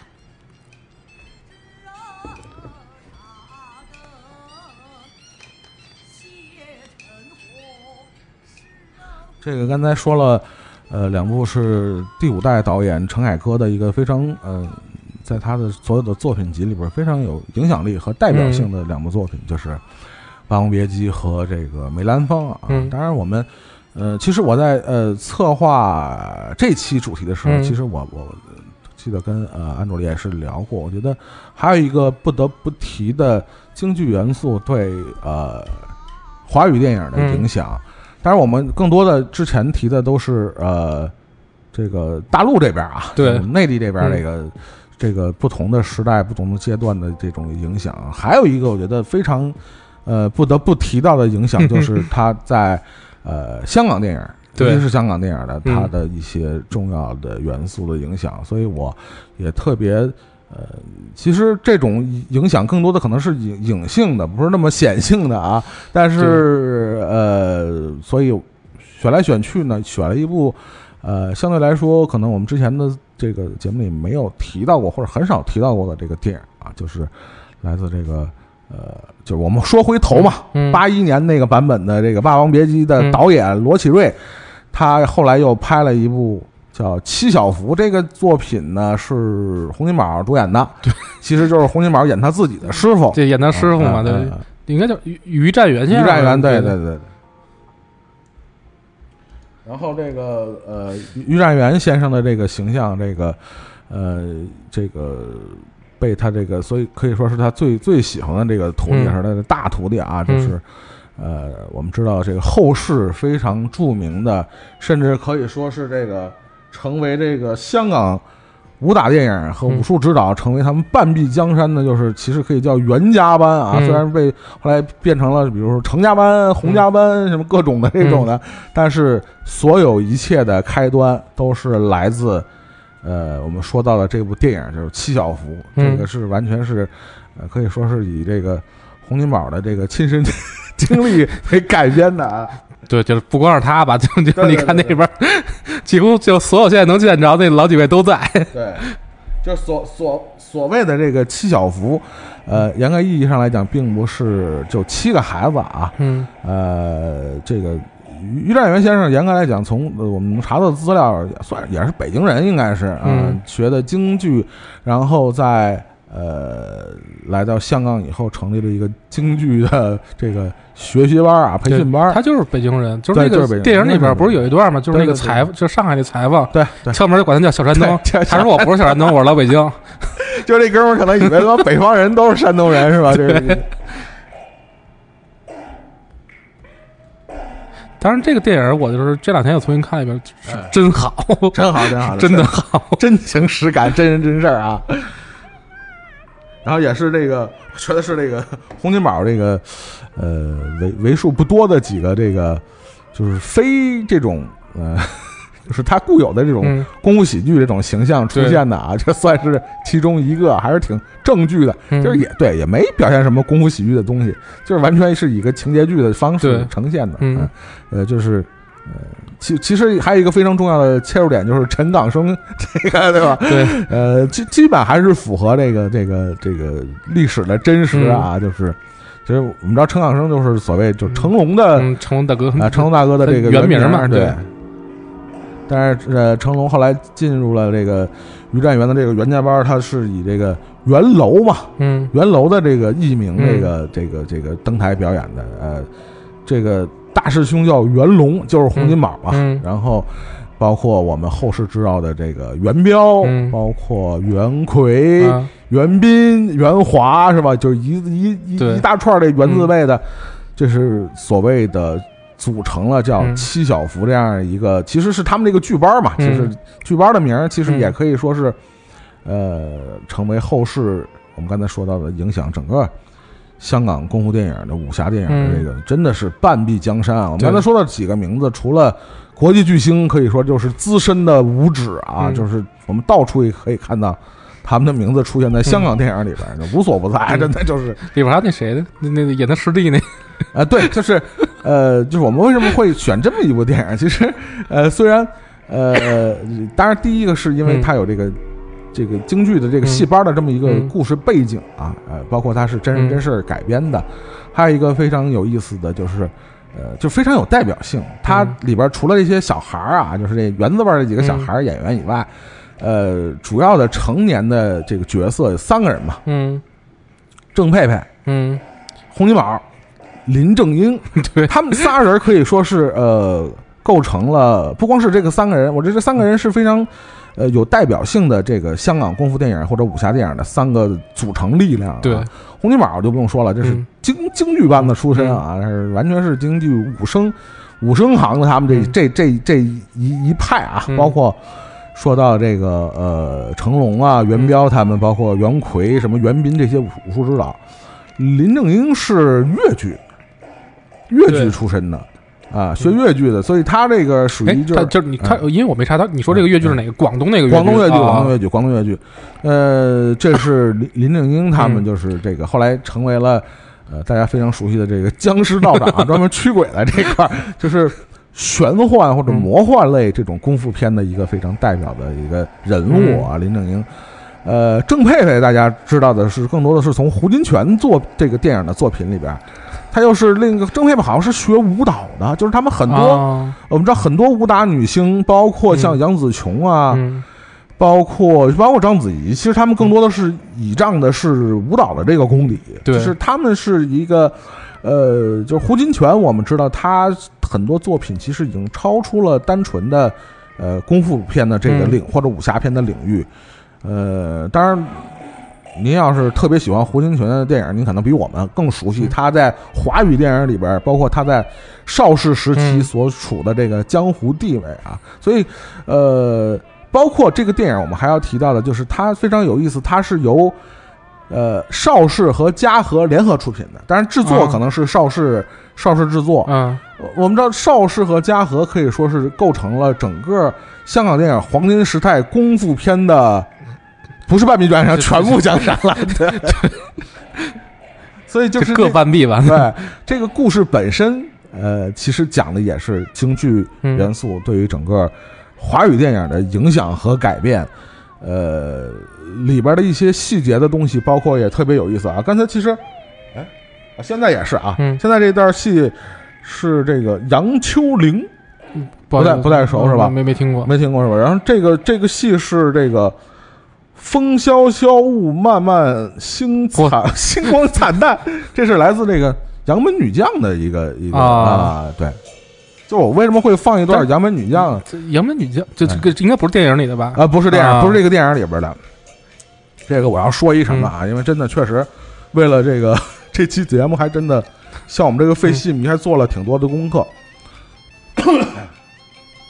哎，这怎么来到甘露寺？这甘露寺是甘露寺吗？我还挺喜欢甘露寺劝的杀字修出口是吧？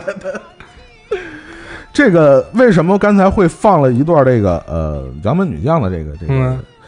最重要的是里边你还记得，就是说，就是那个那三兄弟啊，就是袁袁彪、袁楼、袁洪、袁龙，就是啊洪金宝、成龙和袁彪啊，啊他们仨不是刚开始去当那个武替嘛？啊！那个被日然后本兵说不不不喊卡不不 对对对啊他们有一段就是说，呃，后来他放饭嘛，放饭吃饭的时候就说了一段，嗯。提到了两个电影，啊。他们在那个布景那个嗯。搭的那个台子上嗯。提了两个电影，第一个，呃，是《独臂刀》，《独臂刀啊》对于呃整个华语电影就是功夫电影的嗯。这个影响力，大大家自不用提啊。嗯如果你你嗯。不知道这个。独臂刀和张彻的电影，这这有多大影响力呢？自己自行嗯。自行查去是吧？再有一个，他提到的一个电影，其实特别有意思啊，是一九七二年的，叫《十四女英豪》。这名儿听着就特别。后来我一查，这个电影是什么呢？就是讲的杨门女将，啊就是杨门女将，杨门女将里边的十四位，叫十啊四十四女英豪。这个电影当时是集合了邵氏的，算是基本上能能能能用的都用上了。全部精英啊，主演是凌波和丽丽啊，包括这个李菁，呃，包括还有卢燕老师，啊卢燕老师演的佘太君啊，啊后面还有这个汪平，汪平这个角色，我们待会儿可能下面的电影还会提到，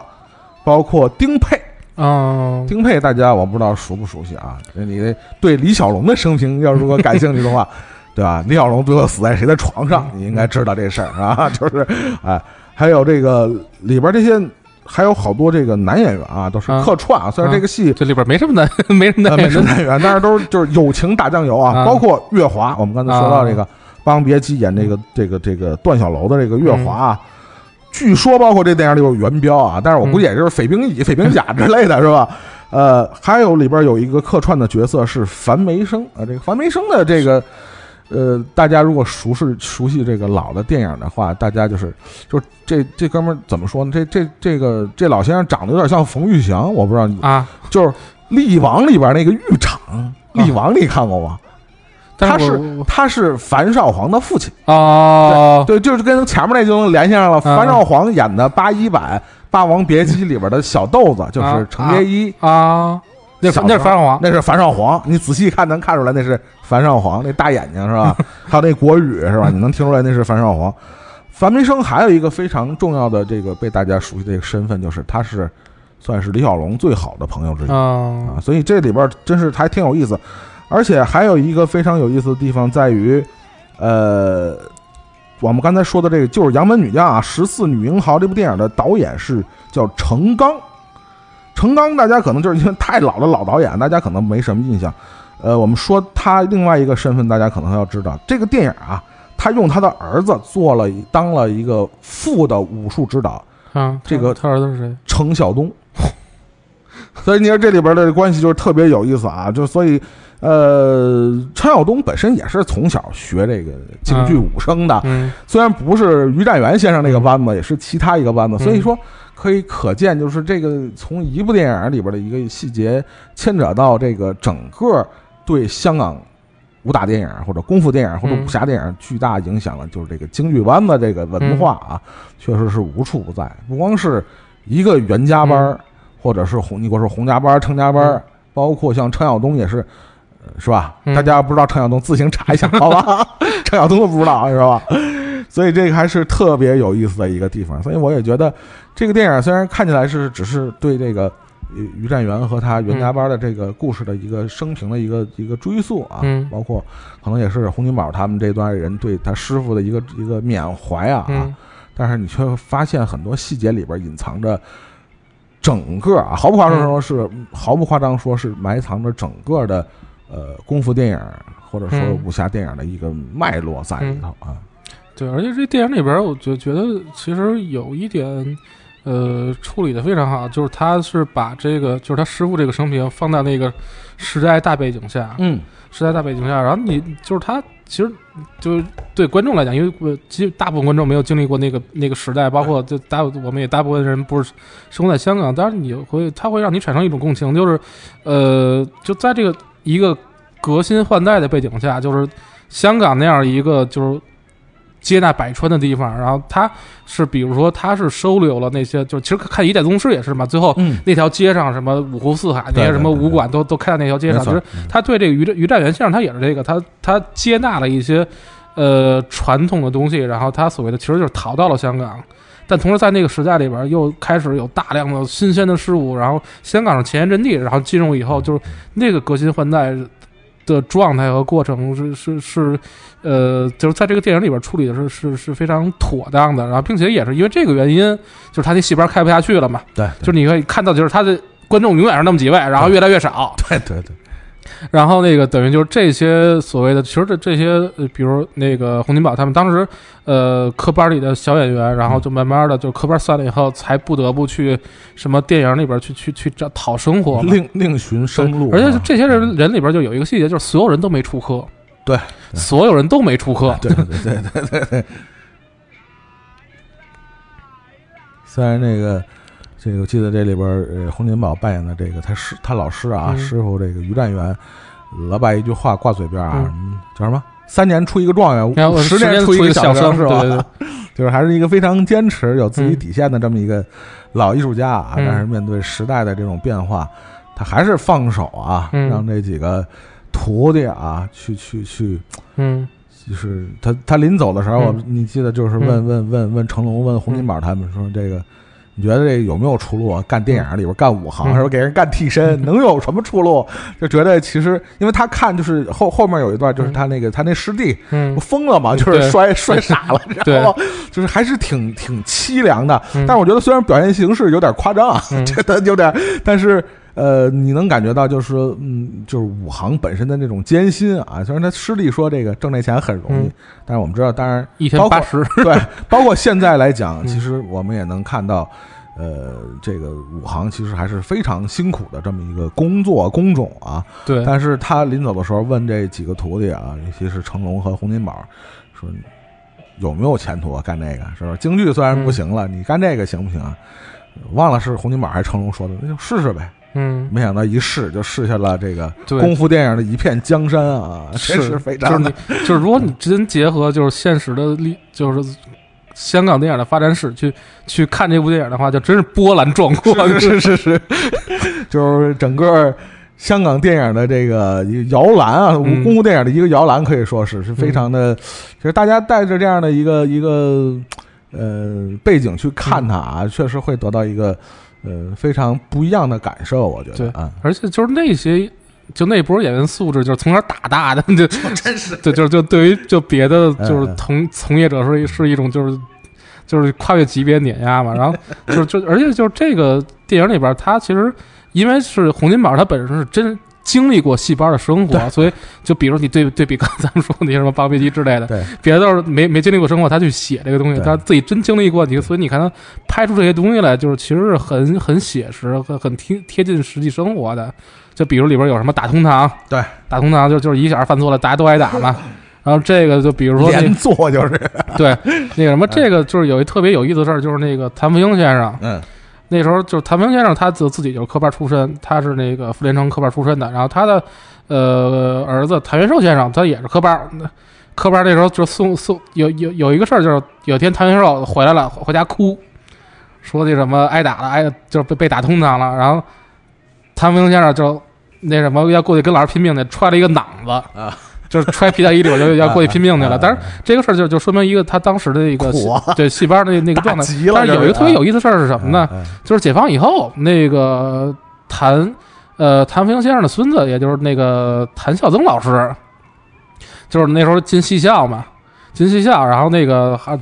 谭富英先生那时候还在世，然后就主动去戏校跟老师说。说孩子不，孩子学不好，您您必须得打他，必须得打最狠。嗯嗯嗯，就是你看到，就是这对比，就对儿子和对孙子状态是不一样的，就特别有意思。然后包括就是他那里边儿，就是你看那个于占元先生，他教那些小孩儿嗯念台词，就是念戏词儿，嗯，你说你知道，哎，不是你说你公公道，就所有，就是你会发现，就是他其实这些小孩儿所有派别戏词儿都得学。嗯，你说你公道，我说我公道是什么？是那个苏三起解，就是刘刘公道嗯一嗯上来就是一个丑角儿的那么那么一段嘛。然后包括他们后来又又念什么念旦角儿的唱词，嗯嗯嗯，就就所有人就就是这些做科的小孩儿都就是就是那样的，所有都得学。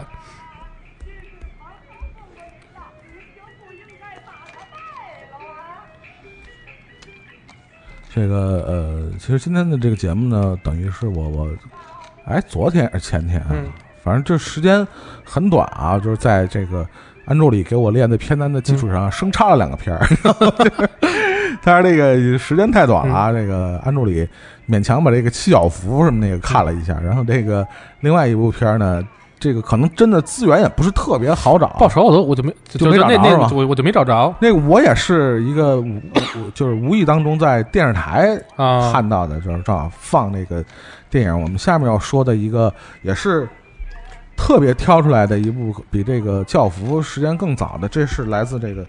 呃一九七零年的一部电影啊。这个是吧？七零年这个大陆这边什么情况，大家也知道是吧？嗯这个，但是呃，为什么要把这部电影挑出来呢？第一个肯定也是符合我们今天的主题，也是呃一个一些京剧元素在这部电影里边啊。呃，这个报仇呢是张彻先生的一部，呃，算是后世影响也很大的一部电影。它的后世影响，我们刚才就说了，其实就是跟《霸王别姬》有关系。呃，张彻的这部《报仇》影响了罗曲瑞导演，嗯影响了李碧华那个女士，所以他们为了向张彻致敬，也是创作了以这个为为为元素吧，创作了《霸王别姬》这部呃电视电影和嗯小说。嗯然后才有了后来的这个陈凯歌的《霸王别姬》，所以这个 千丝万缕的联系。当然，除了呃，其实这部电影还是一个非常典型的张彻式的电影、啊，对呃，非常典型的双男主。虽然这个这个狄龙大哥这 狄龙大哥只出现了二十分钟就挂了啊。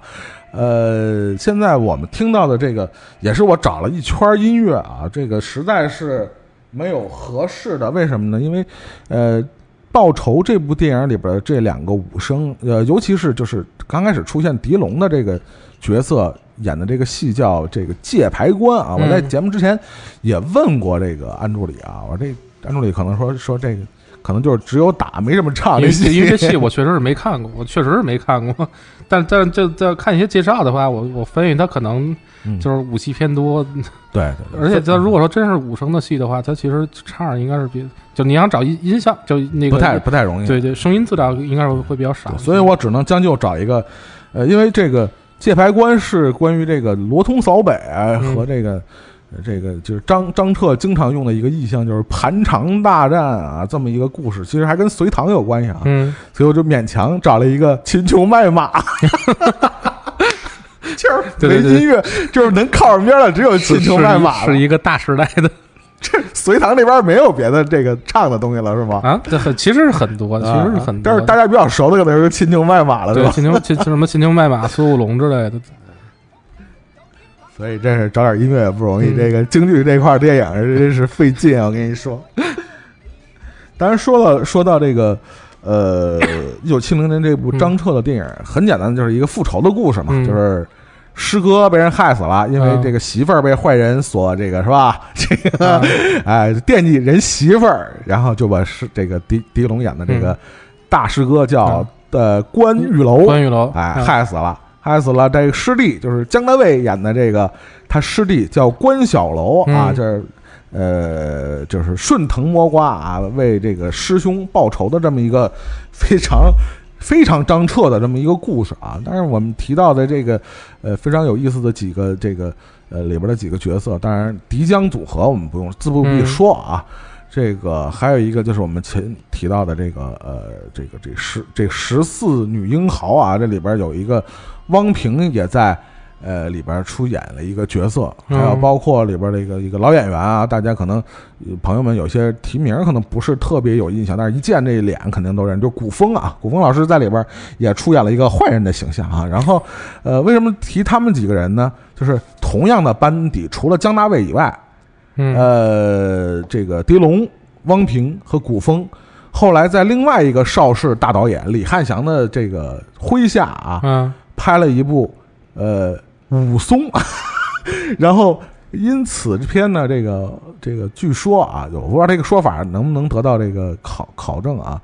呃，但是当时八十年代初还没有所谓的，好像还没有当时的分级制度啊，啊但是这个这个汪平在这个武松这部电影里，因为他演潘金莲嘛，啊。有一些裸露的这个镜头，但是他因为这个角色得了金马奖，当年是影后，哦，嗯，据说是第一个露点得这个金马奖的，但不能叫三级片获得，因为没有那个概念当时，所以这个呃，我们知道李汉祥大师同时也是这个风月片的这个大师啊，对，他这是真的是大师。那个不能叫他他他的应该只能叫风月对，片。风月片，风月片，这这早于这个三级这个概念啊，所以这个呃，这是一个算是呃题外话，但是这个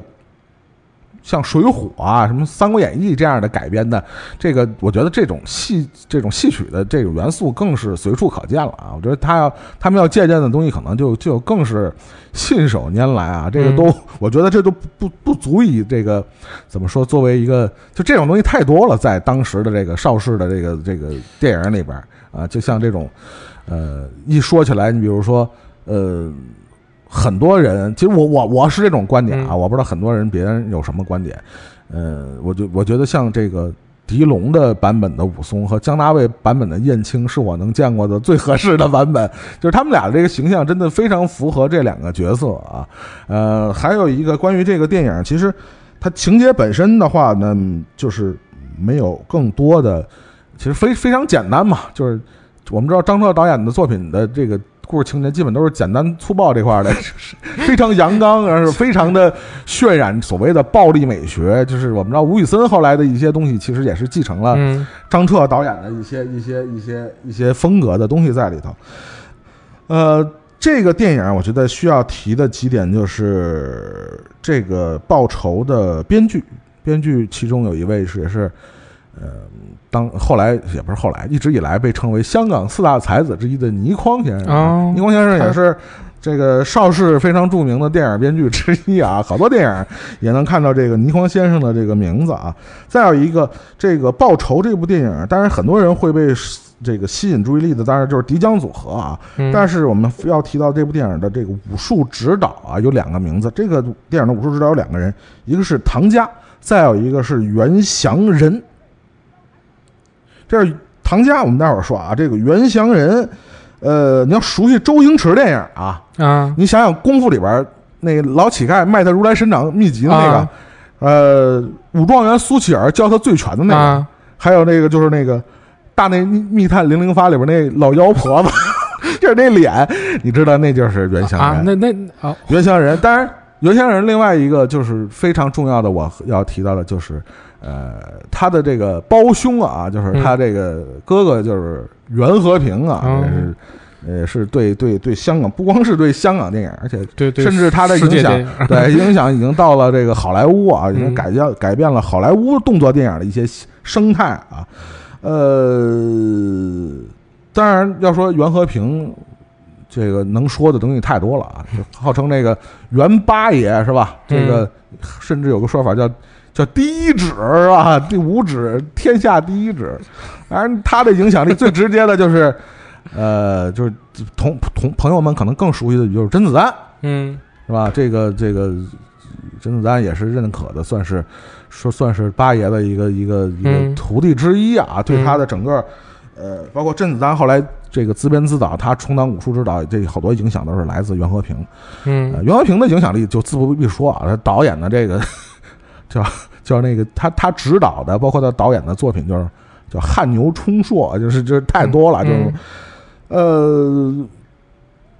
除了袁祥仁、袁和平，其实他们这个老袁家这哥几个啊，嗯就跟这个我们刚才说的这个于占元先生的袁家班一样，其实在整个呃香港功夫电影里边也起到了举足举足轻重的作用。嗯而且我们不得不提的就是他父亲，这个这个袁和平先生的父亲叫袁小田啊，他有一个呃什么这个这个历史记录，就算是历史记录，啊。他也是北京人，一九一二年出生在当时还是北平嘛，在北平。啊对，呃，后来去香港发展以后是当当了越剧团的这个武术指导。啊，越剧团的武术指导，对对对啊对，因为越剧里边可能要用一些北派武术的东西啊，要要要他当里边指。然后通过这个也是越剧团的这个关系，后来去发展到电影界。在一九六零年有部电影叫《铁臂金刚》啊，成为说是有记录可查的啊中国电影中国电影史，就包括。嗯就所有华语电影吧，可以说是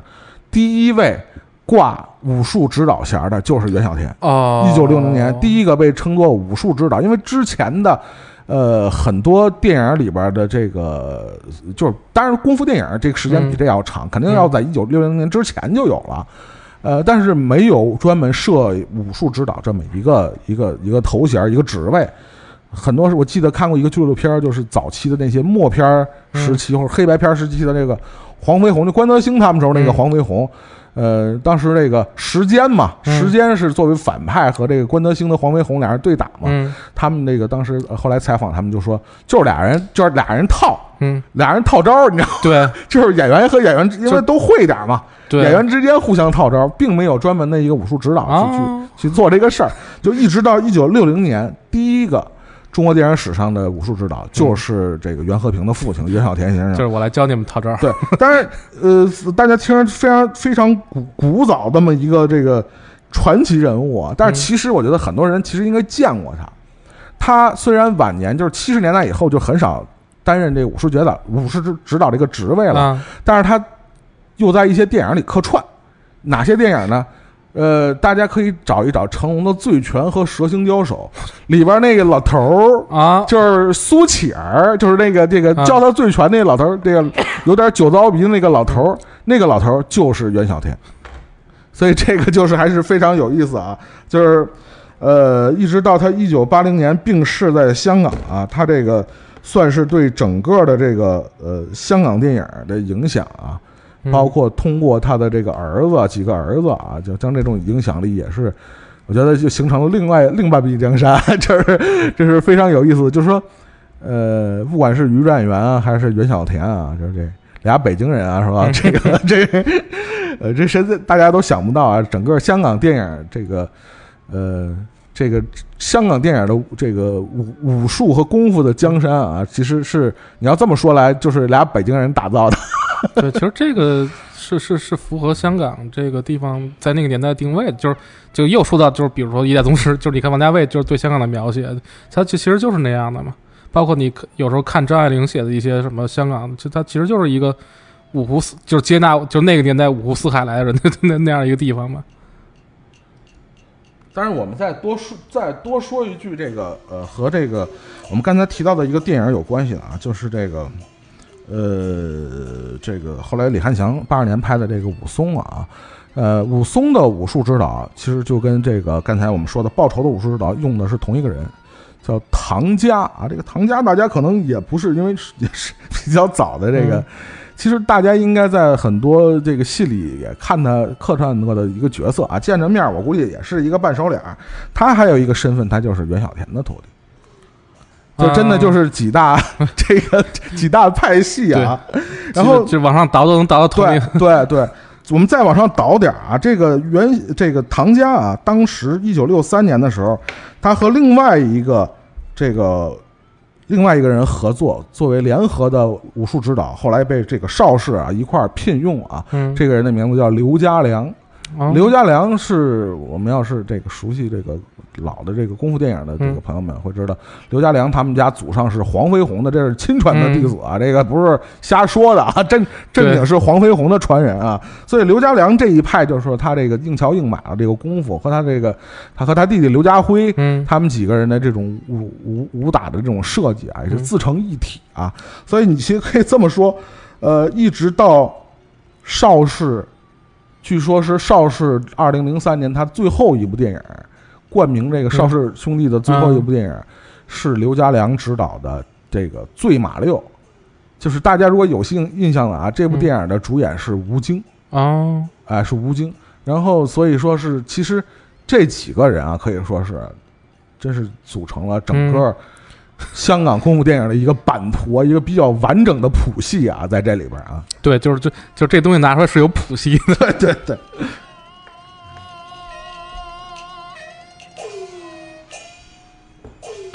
呃，今天我们这个电影，因为主要也是刚才开节目开始也说了嘛，提的都是呃京剧电影或者京剧元素对电影的影响，但是因为之前那个呃这个这个安助理准备的这个大纲啊。并不是这么一个脉络，就是，呃，但是我们这里边会掺掺掺杂一部异类，也不算异类啊，就是不是非京剧类电影啊。呃，这是这个朱旭老师演的一部呃，这个关于这个变脸啊，叫川剧的这么一个电影的一个故事啊。嗯然后也是作为呃我们这个这期主题的另外一个一个主线的一个脉络吧，就是就是是吧？改革开放以后的一个比较重要的这个这戏曲电影，可以说是啊。呃，对，就是因为这个，为啥为为什么当时就是会选到变脸，上 你自己忘了。对，为什么就就想到这变脸 啊这个事儿？其实，呃，当时我选这个电影原因，其实呃，其实就只有一个原因，就是呃，他是一个，就就不管是唱京剧还是唱什么戏，就是他是都是江湖人，嗯就包括就是刚才咱们提到，就是就比如说你说香港电影，呃，刚才咱们提到谱系这个概念，嗯就是它是一个特别江湖的概念，对对就是有师傅、有徒弟、有传承。呃，变脸这个，其实当时呃选这个电影也是因为这个原因，就是他其实讲就讲的一个呃老艺人，嗯然后他就是在晚年没有传人，然后就找这么一小孩儿嘛，然后就因为其实他本来想找就尊尊祖训说传男不传女啊，对但对对，但但但是是吴呃，我插一句啊，这是吴天天明导演。对对对，会很多人会听题材，又想起这个嗯《百鸟朝凤 》，就是吴天明导演，这是还拍了几个这个关于这个传统文化艺术的这个关于传承问题的这么一个电影啊，是吧？对，然后就就其实就是因为这个原因，就是他就是找这么一个小孩儿，然后其实本来是买，其实他是买的嘛，其实就就嗯。那个年代都是这样的，很多戏班孩子都是卖，就家长卖过去的嘛对，对对对。对，就买买了那么一个，他本来买以为买的是男孩儿的，后后来其实发现，就其实其实也是孩子家人那什么，就是就是其实是个女人贩子太可恶了，对对是个是个女孩儿嘛，对对其实就是就就这么个事儿。但是其实你看到，呃，就这个这个故事，其实呃，接着咱们上期，比如说咱们上期提了一嘴的那个什么西门关东，嗯嗯其实它都是讲的是江。呃，江湖人就是在在一个江湖慢慢没落的那么一个时代背景下，然后他们自己身上传承的、身上背负的东西传承不下去的那那样一个状态。然后就就这个东西其实是呃呃，就比如说它虽然是一个戏曲，不，它不管是川剧还是什么京剧还是什么，嗯呃，它虽然是戏曲题材，但是你在戏曲的舞台上看不到的，就是你只能在呃电影里边呢能看到，就是这样一个描绘，呃，描绘这样的人生，就或者没有这样的困境的这样的故事吧。这川剧你熟吗？川剧我是真不熟，我我 我唯一看过川剧就是前前两天去成都，然后啊那个什么就是就是人家请吃饭，然后就就人家特意选了一个有川剧的饭馆，有有表演变脸的饭馆，就主主要是他们对游客对外的，其实就还是变脸是吧？但是我啊，但是我这是我个人的想法，就个人的意见啊，就就就看法，就就只是其实变脸这个东西，它只是一个，因为川剧它是一个完整剧种，嗯它只是这个完整剧种里边的一些呃所谓的奇淫技巧。对对对对，对，其实它就跟其他剧种里边，比如说耍牙或者跟那什么就特喷喷火，就或吃吃火的，就吃火的那什么纸，它三岔口是吧对？它它其实是是一个东西，嗯 它其实就是一个呃舞台上它去吸引观众或者就去要要要好的那么一个东西。嗯，但其实川剧本身它是有大量的呃自己的艺术的成分在里边的，就可能也是它它不嗯嗯它只是因为现在就是就没没办法了，就是他他得活着，他他他就卖卖变脸卖变脸这个概念嘛。作为一个卖点嘛，是吧？这对，就是包括就就像二人转里边那个什么，就是很其实二人转是是它是传统戏的，它是有大量的传统的那个呃戏剧呃，比如说完整的戏的，但但是现在其实咱们能听到的都是一些小帽，都都都是一些小帽，其实它就就就这样一个一个一个一个关系吧。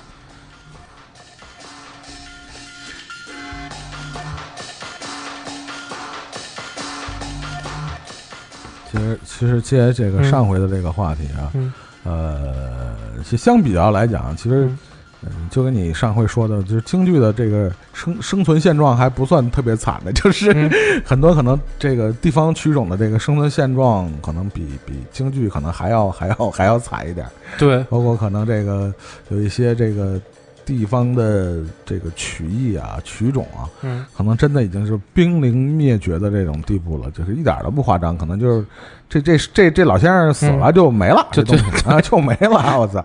对，就是这其实这几年就是就就还稍微好一点嘛，嗯就就尤其比如说八十年代的时候，七八十年代有大量的就是那个戏曲演员就去去转行，就是因为因为因为唱唱唱戏活不下去了嘛，就对对对，就那个就就或者举一个就更近一点例子，关栋天先生，对，就是就周就是以前周周立波那那就是那那那什么那主持人关栋天先生，是是是他是上海就是著名的老生演员，官派的第二代传人。但是就是听过他唱戏的人，应该就是就咱们这一代应该是少之又少了。就包括有很大量的就是那就是那那个年代的，就是京剧演员的他嗯，他 或者说戏曲演员，他活不下去嘛，他是就只能转行干别的。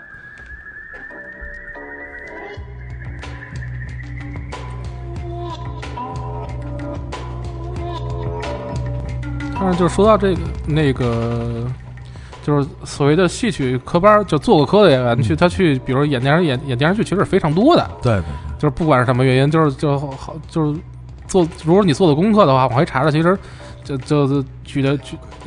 比较大家比较耳熟能详的，就比如说赵丽蓉老师在在、在那个什么《西游记》里边演那嗨车车之国国母皇娘，然后包括刚才提到过《霸王别姬》里边，其实有一个那个什么程蝶衣的小跟班儿，就跟打伞那个，其实是著名的叶派的小生，呃。宋小春老师，当当然现在还是也一直在唱戏。其实你会发现，其实他们有大量的就玩票也好，或者客串也好，还是还是呃存在这个状况的。包括秦海璐，那个刘备，因为我我还真看过刘备，这就是有有一些什么录像，当年唱戏的录像，那然后包括那个其袁泉都是做过科班的。哦，袁泉的袁泉他吃亏吃亏在哪儿？长得太好看了，嗨，就扮上以后特别像一就是外国人，然后好就据抠说抠漏眼儿是吧？啊，据说就是因为这个原因，就就是唱不了戏，扮相太西化了，欧化了。对，对那包括其他的一些嗯剧种的一些也是，如我们印象特别深的，是何赛飞，对，何何赛飞就是你现在能找到大量他当年当时唱，就比如说那个越剧，就因为他当时叫什么七七朵金花还是几朵金花之一嘛，啊，然后包括就是什么《红楼梦》里边，就是我就就现在《红楼梦》里边，就是你说不出名字，但是就就是大部分演员都都是就是就有戏曲嗯，对，对科班经验的，什么越剧啊、嗯黄梅啊这块的嗯是吧？都是。当然，我们 虽然有点那个嗯和整个的节目调性不太搭调啊，突然冒出一个这个关于川剧的这个题材嗯的。当然，第一个是因为这个还真是吴婷吴天明老师的一个代表作品啊，再有一个也是朱旭老师的一个嗯代表作品啊。对，朱旭老师确实贡献了非常精彩的演技啊。尤其最近大家在看《华变》啊，就很多朋友们反映 觉得冯远征没有朱旭老师演的好。当然这个我不知啊道这个这个这个评价是哪来的，因为因为我本人我就是我是没看过朱就就那个现场看过朱旭老师演华变，咱们这岁数看过的不太多。对，但但是现场我确实看过冯冯远征的华嗯变，就就是我我觉得就已经是是是非常好了。呃我们刚才说到为什么呃插一个变脸这样的这部电影，就是非京剧的，但是也是跟戏曲有关的，主要是想引出下面有个作品啊，因为这个下面一部作品既和川剧有关系，又和京剧有关系啊。嗯，对，就这个不成问题的问题，就是这个为为啥选这部电影呢？其实就是当时想到还能聊聊什么，就是就是聊聊那些什么戏曲演员去去客串电影，去客串电影。然后这里边儿，呃，有一个角色就是那个应该叫什么姨太呀？是是是是吴姨太三姨三姨太，三姨太，就是三姨太，三姨太这个演员是就是跟史一红老师，史一红老师是是就上海京剧院著名的就是梅，呃，现在应该叫什么梅派的演员。这个事儿我刚才节目之前还跟那个 呃安助理还讨教过啊，我说那个史一红老师到底属于什么派啊？因为嗯。我看他之前好像就去年还是今年啊，就是在日本去巡演嘛，嗯就是大概的那个，因为那海报是一个日文的啊。嗯什么什么好像是就是京剧什么什么第一人啊，就是这个，当然作为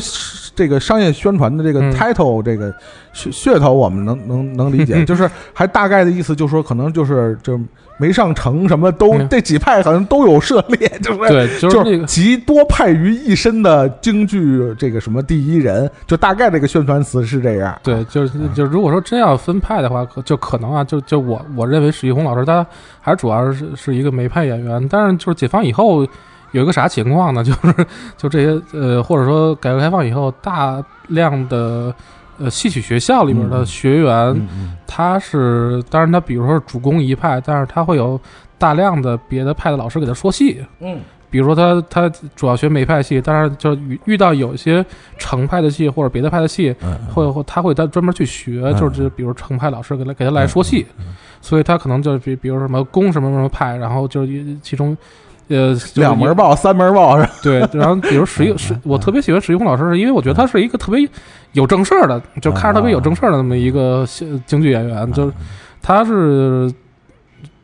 就是首先自己唱戏上是一是一个有追求的人，他是刀马旦出身，嗯嗯就是身段非常好，就是他可能十几岁的时候就就就拿那个什么全国的那个那什么就是戏曲类的奖项，说一说一题外话，嗯说一题外话，这个 特意查了一下这个石一红老师的这个资料啊，因为就 可可能之前因为我我我个人啊，仅代表我个人观点啊，就是我知知道石一红，他之前不叫这名儿嘛，嗯叫石敏嘛，好像记得叫他最啊他那名儿，就是我我最早知道他，当然已经当时已经是这名伶啊，算是啊，但是是通过另外一个这个 李李成儒老师，哎呦，李李成儒老师跟他是这个是吧嗯前前夫嘛是吧？这个我我知道的这个有这么一位，因为我们是非戏迷嘛，嗯我们肯定是通过别的这个八卦 然后才了解的。嗯呃，但是因为你知道李成儒老师的这个岁数就不小了，是吧？嗯就我们一直以来就以为这石一红老师怎么也得五五十多岁奔着六张去了，但是查了一下，是石一红老师一九七二年的，对就总共没比我大几岁。对，还有这就是按照现在界定方法，还还是算青青年年演员，青年演员，对，还是算青年演员。就是他，就是我特别喜欢这个这这石一红老师，因为就是他有正事儿，就是自己本宫唱戏，就是唱一些比比如说老师教的东西唱的非常好，然后并且呢，就是他是一个。就是刚才提到，就是他是一个去去去依据理论去寻求创新的那么一个演员。就，然后，当然就 一说他这个演员，就是他一一说史一红老师，就最近有个事儿，嗯嗯那个什么，咱们一般都是说，比如说好多电影是是，比如说传统的一些戏翻就翻拍，或者说传统戏演过，然后嗯。就出来电影，嗯就比如这这是传，因为戏传统戏曲都是都是传统的故事嘛，然后就是根据这些传统故事又又拍了一些电影电视。但是最近今年有有个新京剧上，叫《新龙门客栈。啊啊，我知道我知道，我看我看了那对对，然后那个是石一石一红老师主演的，而且石一红老师一人分饰两角，对，金镶玉和那叫什么来着？那个这就就是林青霞那角色，对对对对这这俩角色都是都是他演的。对，然后啊就你就是其实呃选这个电影是因为其实就其实主要就是引做个话引子，就是呃京剧表演和就所谓的京剧的舞台表演和自一些比如电影电视上的表演的区别嘛。就你会看到，就是这一代演员他他是开始就是有这个意识去去做这个区别了，因为在舞台上他是即便是有一些微小动作，他也是。呃，比较外放式的，对就他要让让人能看到，表现式的啊，对，然后并且他的那些东西都是虚拟化的，对就是呃，就不管是他行船走路什么之类，都是通过他他不船不是真船，马不是真马，他都是通过一些程式化，然后呃意象化的，就是这的的表演方式来呈现的。但是你会看到，就是这一代演员开始他演电影的时候，就开始他是。首先，他演电影，他他知道电影应该怎么演，对对电影应该怎么演，然后并且他是呃在合适的情况下，他会呃把自己熟能生巧的一些戏曲的方式去去展现出来。对对对，就是你说到这个，咱们说到电影嗯，这是不成问题的问题嘛，这个也是著名编剧这个梅峰这个作为导演这样的，是第一部作品，好像是我记得是。呃，原著是老舍先生的原著嘛，然后，但是说到呃史一红这个呃这个在整部电影里的表现，我觉得可以用这个经验来来来来表达我的这个赞美之情，因为说实话，我看这个电影，当时我并没有反应到嗯。这个、这个所谓的三太的这个扮演者是一个京剧的啊。演员啊，但是你主要他是个演个上海人，所以就没往那边想。对，这还真确实是。这你一说京剧，就往北京那边想，确实没想到这个是是是一个上海的这个。但是，呃，你现在回过头来看，就是你嗯因为提到这部电影嘛，我就特意就是大概又去扫了一下嗯这个电影啊。嗯，我不知道是不是因为就是受过这种京剧的这种这种训练啊，嗯使得这个呃史一红老师在整个电影里边，他表现这个呃我们就不光说是这三三姨太这个角色啊，就包括她表现女性独有的这种这种呃魅力和吸引力的时候，嗯她的一举一动啊，嗯。可以说是都非常的、非常的能抓到人的这个，你知道，能抓到人的内核啊，嗯。很容易被她的这个不光是因为呃，三姨太在这个这个三太太在这个电影里边，呃，梅峰导演用了一个处理，就是他更多的还是没有特写，都还是一个一个中景或者远景。陪衬的，对对对对对，就是，但是这个整个史英红老师在电影里边表现出来的这种，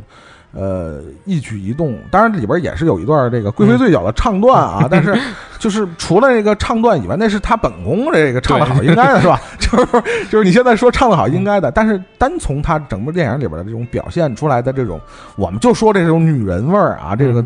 呃，我觉得真的是和他这个受过这种专门的这个京剧的这种培训是是分不开的。对，就是她表现出来的这种女性的魅力啊，嗯可能是一般的，只是比如戏剧呃中戏的表演和这个或者电影化表演出来的演员真的就不一样。对，因为其实电呃，比如说电影院校里边出来的演员，他就比如说他就学的什么什么，这这个派那个派，他尼斯拉夫对他其实是更多的表演，布莱希特。啊，他更更多的表演是源于生活经验，对对对，源于生活经验，可以然后借鉴的生活对，经验。可或者源于别的嗯可以借鉴的东西。对对对然后，但是戏戏曲演员他完全没有借鉴的东西。呃，但但是他本本人这这他本人的生活经验一定是他他表演的一个一个素材，但是他其实他大量的技术是是真的是通过呃在舞台上的训练而而得来的，就是就是那个东西呃其实呃就是又不又不能不提梅兰芳先生，嗯就是他他的其实他就因为他是。呃，如果你总结他的那个什么，就是包包括很多人都都说过，就是就是想总结梅兰芳先生艺术很难总结，嗯嗯因为他其实没什么特别的东西，他没有特别的东西，他不像就是某一派，他他是以有一个什么特点，嗯。梅先生没特点，嗯嗯他就是大量的呃化用了，然后各种技巧，然后在舞台上以一个最美最合理的方式展现出来。嗯嗯，就他就是这个，这就是这样做的，然后并且他人家能做出来，所所以就是你看，就这呃，他之后的演员，包括如果说有一些优秀的演员，可以在优秀的戏曲演员，呃，他可以呃在一些别的场合去运用他的戏曲表演方式的话，就你也会看到，其实他是呃就大量的化用自己呃学学习过或者训练过的这种这种戏曲的表演技巧，然后呃把它表在一些比如说电影里面表现出来，所以就是你会看到明显的不一样。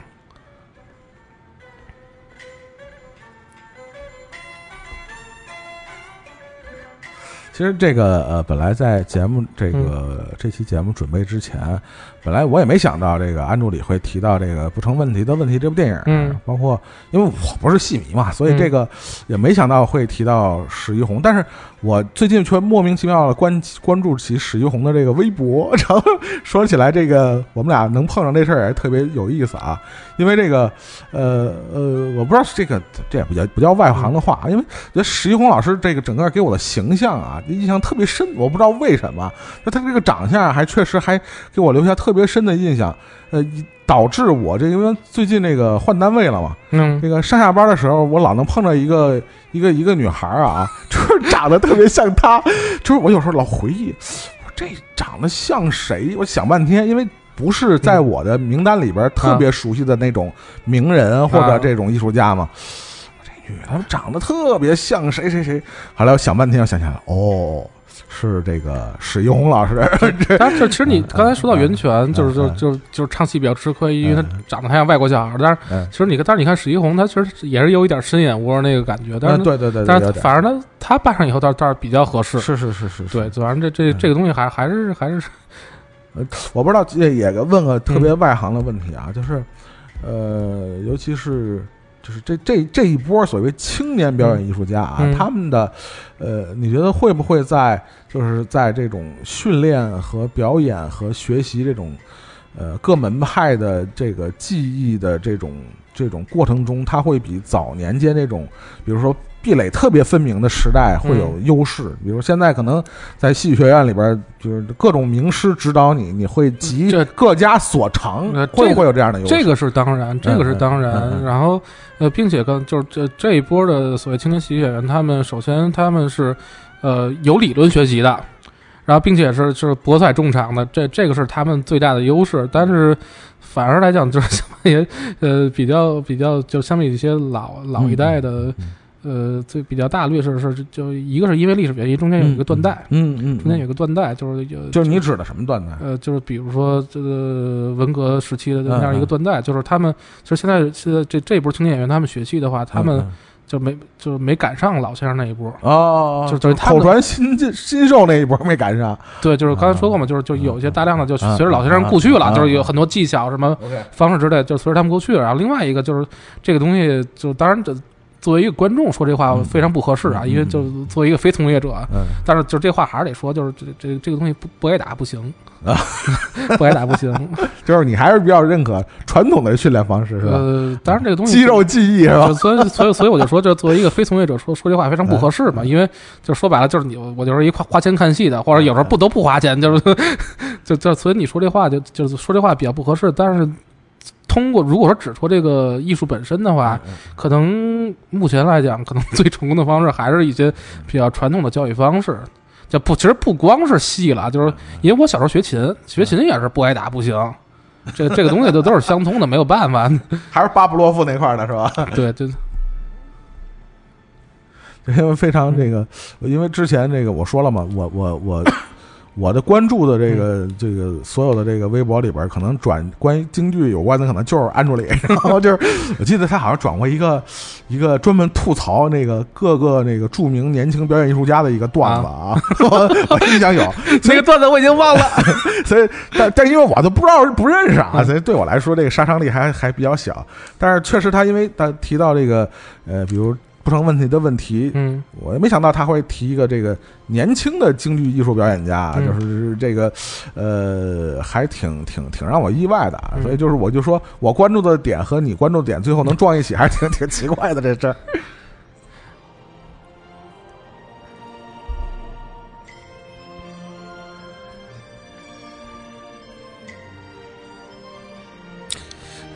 这其实这个东西就是属于金歌了，是吧？这个 当然，这个最起码还是比那什么袋儿茶什么之类啊的，，冰糖葫芦是吧？还还还是好好一些吧。但是有些东西就是。嗯我们说了吧，就是刚就像节目一开始说到那个什么两个工程嗯是吧？嗯，这种东西就说究竟能不能呃在传统艺术的基础上有更多的创新或者是变革，这个结果好坏只能交给历史去证明。但是就是一说这个，我突然想起来，就是有一点啊可以可以再找补一句，就是 说到那个什么工程，包括咱们说到就是这个传统的学戏和现就或者传统就是那些老一波演员和现在演员区别，嗯。就是一说那个京剧电影工程，或者说你看这一波的年轻演员，他们有一最大特点，他们在就是在舞台上演戏的时候，或者你看到他们一些影像资料的时候，他们是会找镜头的，啊啊啊啊！他们是会找镜头的，嗯尤就尤其是走刚提到京剧电影工程，这已经拍成电影了，就是你会发现，就是演员明显在找镜头，呃，但想我相信你上期说那个梅兰芳啊，是梅兰芳是程砚秋拍那什么来着？你说找不着镜头那个。啊，对对，包括就是嗯就是那一波的，比如说梅兰芳先生，或者嗯。或者说那个什么，嗯。就当时上期说提到过什么借东风什么的，他们对，然后他们就即便是拍成电影，他们还是一个完全在舞台上状态。但对对，这个东西啊，那个有一位艺术家说过一句话，就是就可以做就借鉴一下，就是当然当然这个话我也是听说的，就是这话是谁说的？关云东先生，关 关云东先生说过说这么一段话，说他们为就是为什么能成为所谓的人民艺术家？嗯他是说。旧社会的时候，就是因为关云松先生他 就是他他那个艺术还是还是更穷一点的。旧社会的时候，是是是，就就是在撂撂白地儿的嘛，对对对就是在在在室外演出，然后前后左右都是观众。他说那时候我为了挣四面的钱，我背后的观众我也得把他钱挣下来。对，所以我的表演技巧我是要服务四面的观四四面的观众的，即便他不看我的脸，对，我也要通过我的表演把他钱挣出来。解放以后进入新社会了，嗯我把我四面的能力都服务给我面前的观众，所以我能成为艺术家。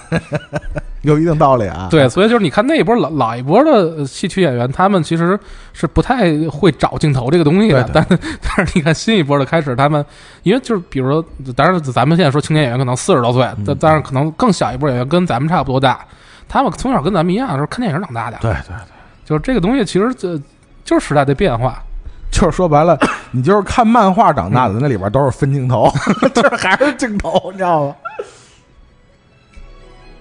我们现在听到的是这个史英红老师唱的这个《霸王别姬》啊，就还是回回到《霸王别姬》这块儿了啊。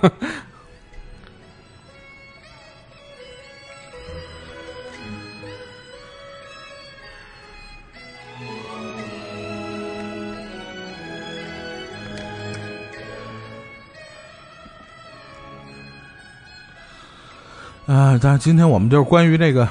呃，这个电影中这些京剧元素或者嗯京剧电影主题的这个，呃，呃，大概就是说了这么多啊。嗯但是今天，呃，也是为了这个引出后面的这个系列主题啊，这个因为之前。呃，一些一期节目，这个安卓里还准备了说一个，那个也是大家非常熟悉和喜爱的，有有有没有后一期再说？但是但是这先把尾巴留下，对，先把尾巴留下。然后另外一个是因为什么原因呢？就是咱们其实这一期说了大量的，就比如说呃，戏曲演员和现在电影他们之间互串，嗯或者说戏曲演员他们就不管是改行也好，还是客串也好，去去进行电影创作的的的事儿吧。然后的对。就是，所以就不能不提到这个。其实，呃，如果说我们对这个事儿有概念的话，嗯其实最早就是像咱们这么大嗯，的人，其实最早的印象就还就躲不开赵丽蓉老师。我觉得是我父母一辈儿的人，就是我我我我代表我个人啊，嗯，我觉得我我最早对赵丽蓉老师的印象就是个演小品，品，对对 对，就是就其实咱们都一样，就就对就最开始知道这老太太就觉得她是一个演小品的嘛。宫廷玉液酒一百八一杯嗯，啊，对。但是其实后来就慢慢长大一点儿，你就知道，就是这其实她的呃，包括就。啊，这是报花名儿那那那一段嘛？对对对，就《花为媒》里边那一春段嘛。打六九头是吧？对，其实咱们小时候听到的老太太上在老太太在舞台上表演那些东西，其实都是她人家，呃，如果她一生，其实她主要角色还就是一个戏曲演员，其实都是她这一辈子，呃，玩剩下的，然后晚年了，然后拿出来其中的一些细枝末节，然后奉献给小品小品舞台嘛。就我还是问一个这个、嗯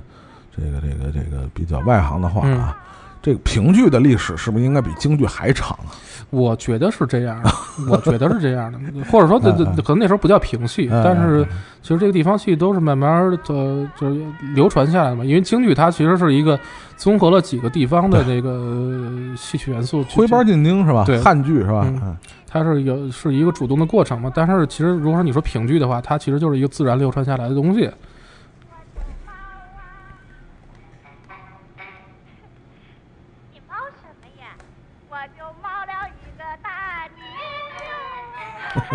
这个嗯和这个呃赵丽蓉老师对唱的这个是另外一位这个大师啊，嗯，这个新新凤霞。新凤霞老师啊，但是其实如果说咱们听众朋友有机会的话，其实可以去网上找一下这段《花为媒》嗯有就有视频了，对对，就是这这个这是有完整视频留下来的，就你会发现，就是呃，新凤霞老师之所以能成为一代宗师，是真的是有原因的，就是成为一个优秀的戏曲演员，真的是要综合呃各方面的条件，就是你的先天条件，就是你看到新凤霞嗯长得什么样，就是嗯就就那样一个，就是她是有一种劳动人民的美。就是就是，虽然她在这里戏里边是演一个非常骄横的富家小姐，嗯但你会看到，就是她身上是是她的那个美是一个劳动人民的美，就嗯非常的漂亮。然后，并且其实新凤霞老师比赵丽赵丽蓉老师还大一岁，还大一岁，但是你会看到这看出来。对，就是你会发现在在戏里边完全看不出来，然后并且你看到他唱戏的时候，就是他的那个戏就是唱功技巧是，呃，任何就是他，因为他前一代的演员我没有听过，但是他比如他之后的演员，嗯我觉得是是是很难复制的，就是他的技巧太棒了。就是我觉得，呃，我们作为一个外行的角度来看啊，就是能把一个地方戏种啊、曲艺戏种，呃，推广到让全国人民都知道的他的名字，我觉得这确实不是一般人能做到的啊。对，这这是一个大家更熟悉的 邢凤霞老师的唱段啊。就我不听戏都知道啊。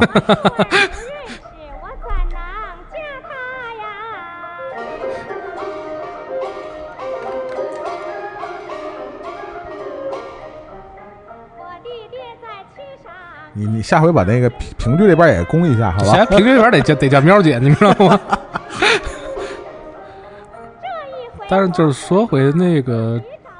赵丽蓉老师，就是其实呃，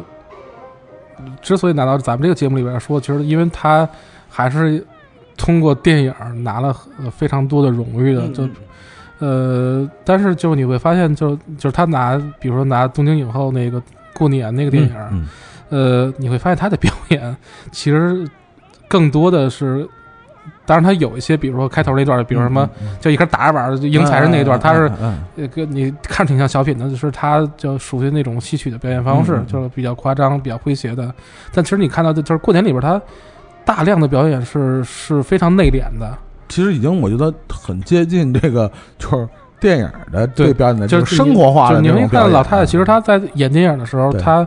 就更多的是那种体验派，就是她完全是基基于她生活的经验。当然，这因为赵忠老师其实他生活。就就就那那那一波那个年代的，就是演员，其实生生就是他们的身世都是非常悲惨的嘛，对对对，就比比较凄惨的。就嗯你发现，就是她其实老太太在电影里边儿，她呃演戏的时候，她是大量的，她没有受过训练，他没有受过电影表演的训练，但但但他全完全是基于自己的生活经验，然后做做出一个最自然的呃表现来。我觉得这个是是就是这现在这一波演员。但当然很就恭喜他们，就是他们跟跟咱们一样生长在新时代，然后生活非常幸福，这个是很难做到的没。错，没错就两种体系嘛，两种完全不同的表演体系。这对，就是就就是大家其实现在提到赵丽蓉老师，很多人都会说，看就跟自己的什么奶奶、姥姥一样，就 就就完全就是自己家的一个长辈的那样一个，就是那个样子。但是过年就是刚才提到过年这个电影，就过年这电影里边，就是戏曲演员不光是赵丽蓉老师，你要说猴哥是吧？对对，还有还有还有六六老师们。六老师，六老师，但是你会发现，就是六老师演的是真好，对，那那戏真的都没有毛病，没没有谁有毛病演。的是太好了。真的，那个过年那戏，嗯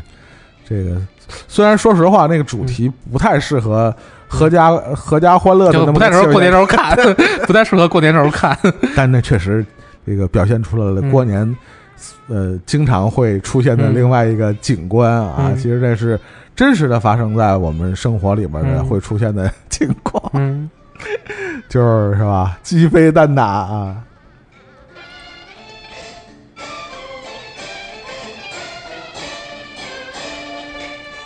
称心的女婿，还要自己找大妹子。这或或者这样啊，你那个，呃，下期啊，你要是搞不定一个剧种，那咱们就是或或者以黄河为界，或者以长江为界，就是北方曲种、嗯南方曲种，话，这种这么划分啊，没准儿那个凑一期节目还好凑点，是吧？有可能呕心沥血，然后搞搞搞一搞北方，南方的人 主要你听不懂，你知道吗？是是是是，就是暂时从评论来讲，还没有人挑毛病，就是可能咱们这听众可能大家都不看。是咱们听众还是基本还是以看电影为主，是吧？戏剧这块儿还是稍微对对对。不是特别了解啊。但但是刚其实刚刚提到这个华为梅是真可以拿出来看，因为嗯如果如果说你是就是电影欣赏习惯的话，就是这个电影就就这华为梅这这这个戏拍成这个电影还是非常符合电影的呃欣赏习惯的，就是他的那些故事的矛盾的呃设置技巧还是呃呃喜剧技巧还是还是挺挺有一些现代电影的呃特点的，包括他的那些唱词儿，其实他唱词儿是是改良过的，是吴祖 吴祖光先生，呃，就就是大才子吴祖吴祖光先生，就就对。是改良过的，并且他改良最优秀的点是因为其实我们现在知道很多所谓新词儿可能是把一些老词儿粗鄙地方去掉嘛，但是吴祖光先生除了去掉那些所谓的粗鄙地方以外，他是呃运用大量的文学技巧，就是你会发现，呃。正常听戏听不到这么优美的词儿，就包括他就有一些什么呃叫叫什么回文技巧，就就就你发现就是这人就可能肯定是就才华没地儿用了，就开始把大量的心血就倾注到这么一个戏词上面。火，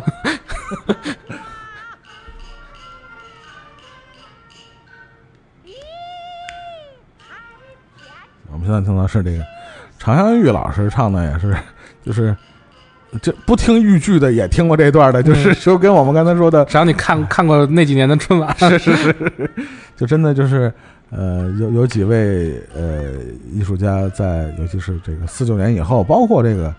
呃改革开放以后，他们对这个各个的这个地方这个嗯戏种和曲艺形式的这种推广，我觉得这个真是功不可没啊！嗯达到这个程度，虽然可能就是全国人民可能就熟悉这么一两段儿，但是已经非常已经常不容易了非。常不容易了。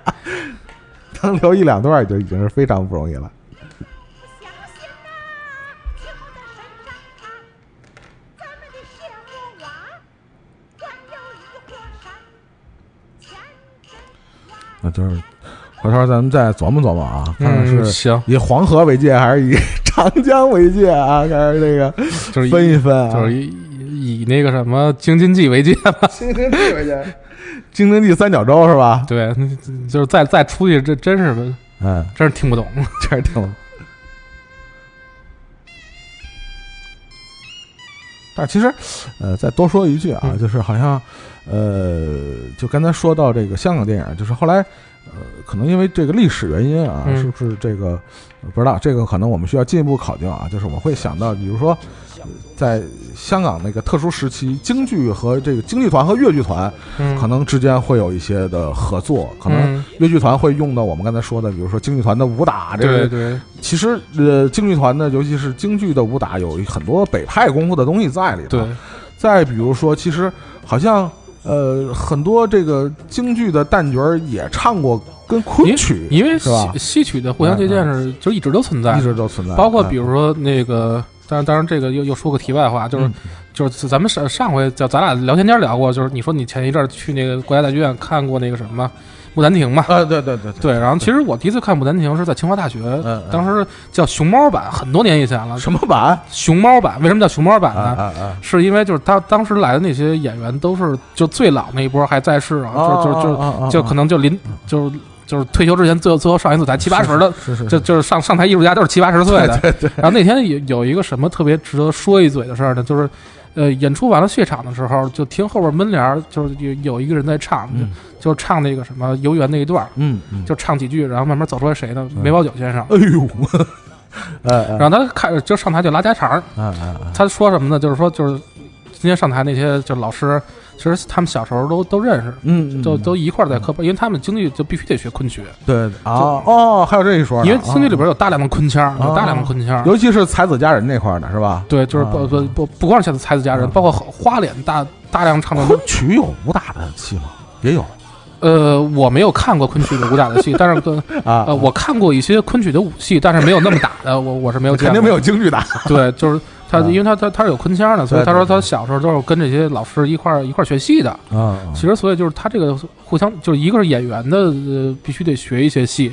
然后另外就是很多的，咱们现在能看到一些戏都是互相移植的，嗯嗯嗯就很多戏都是互相移植的，就是是就是有一些戏就是你会看到所有剧所有剧种里边都有，还是叫小凡是吧？对他他他是这这个事儿，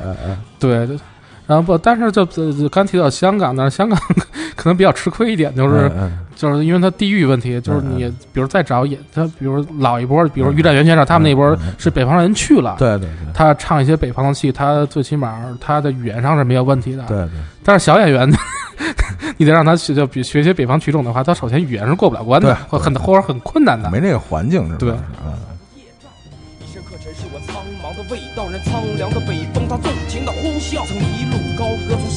这个我一生们还是依照惯例啊，上次我们就是以西梦关东的这歌 为为结尾的，那今天我们依然还是以这个这首歌吧嗯作为今天节目的结尾啊。然后还是那句话啊，我们回去好好琢磨琢磨。这对，这已经努了半天，查了半天，弄了两期啊，想想这个。呃，细说电影的第三期，嗯，呃，我们会以什么的角度切入，对对或者说，呃，哪位这个朋友感兴趣的啊，希望我们聊聊什么剧种啊，我们看看能不能聊，给我们留言。放心吧，聊到基你留的基本上都不能聊的。那我们下期节目再见，拜拜哎，。拜拜。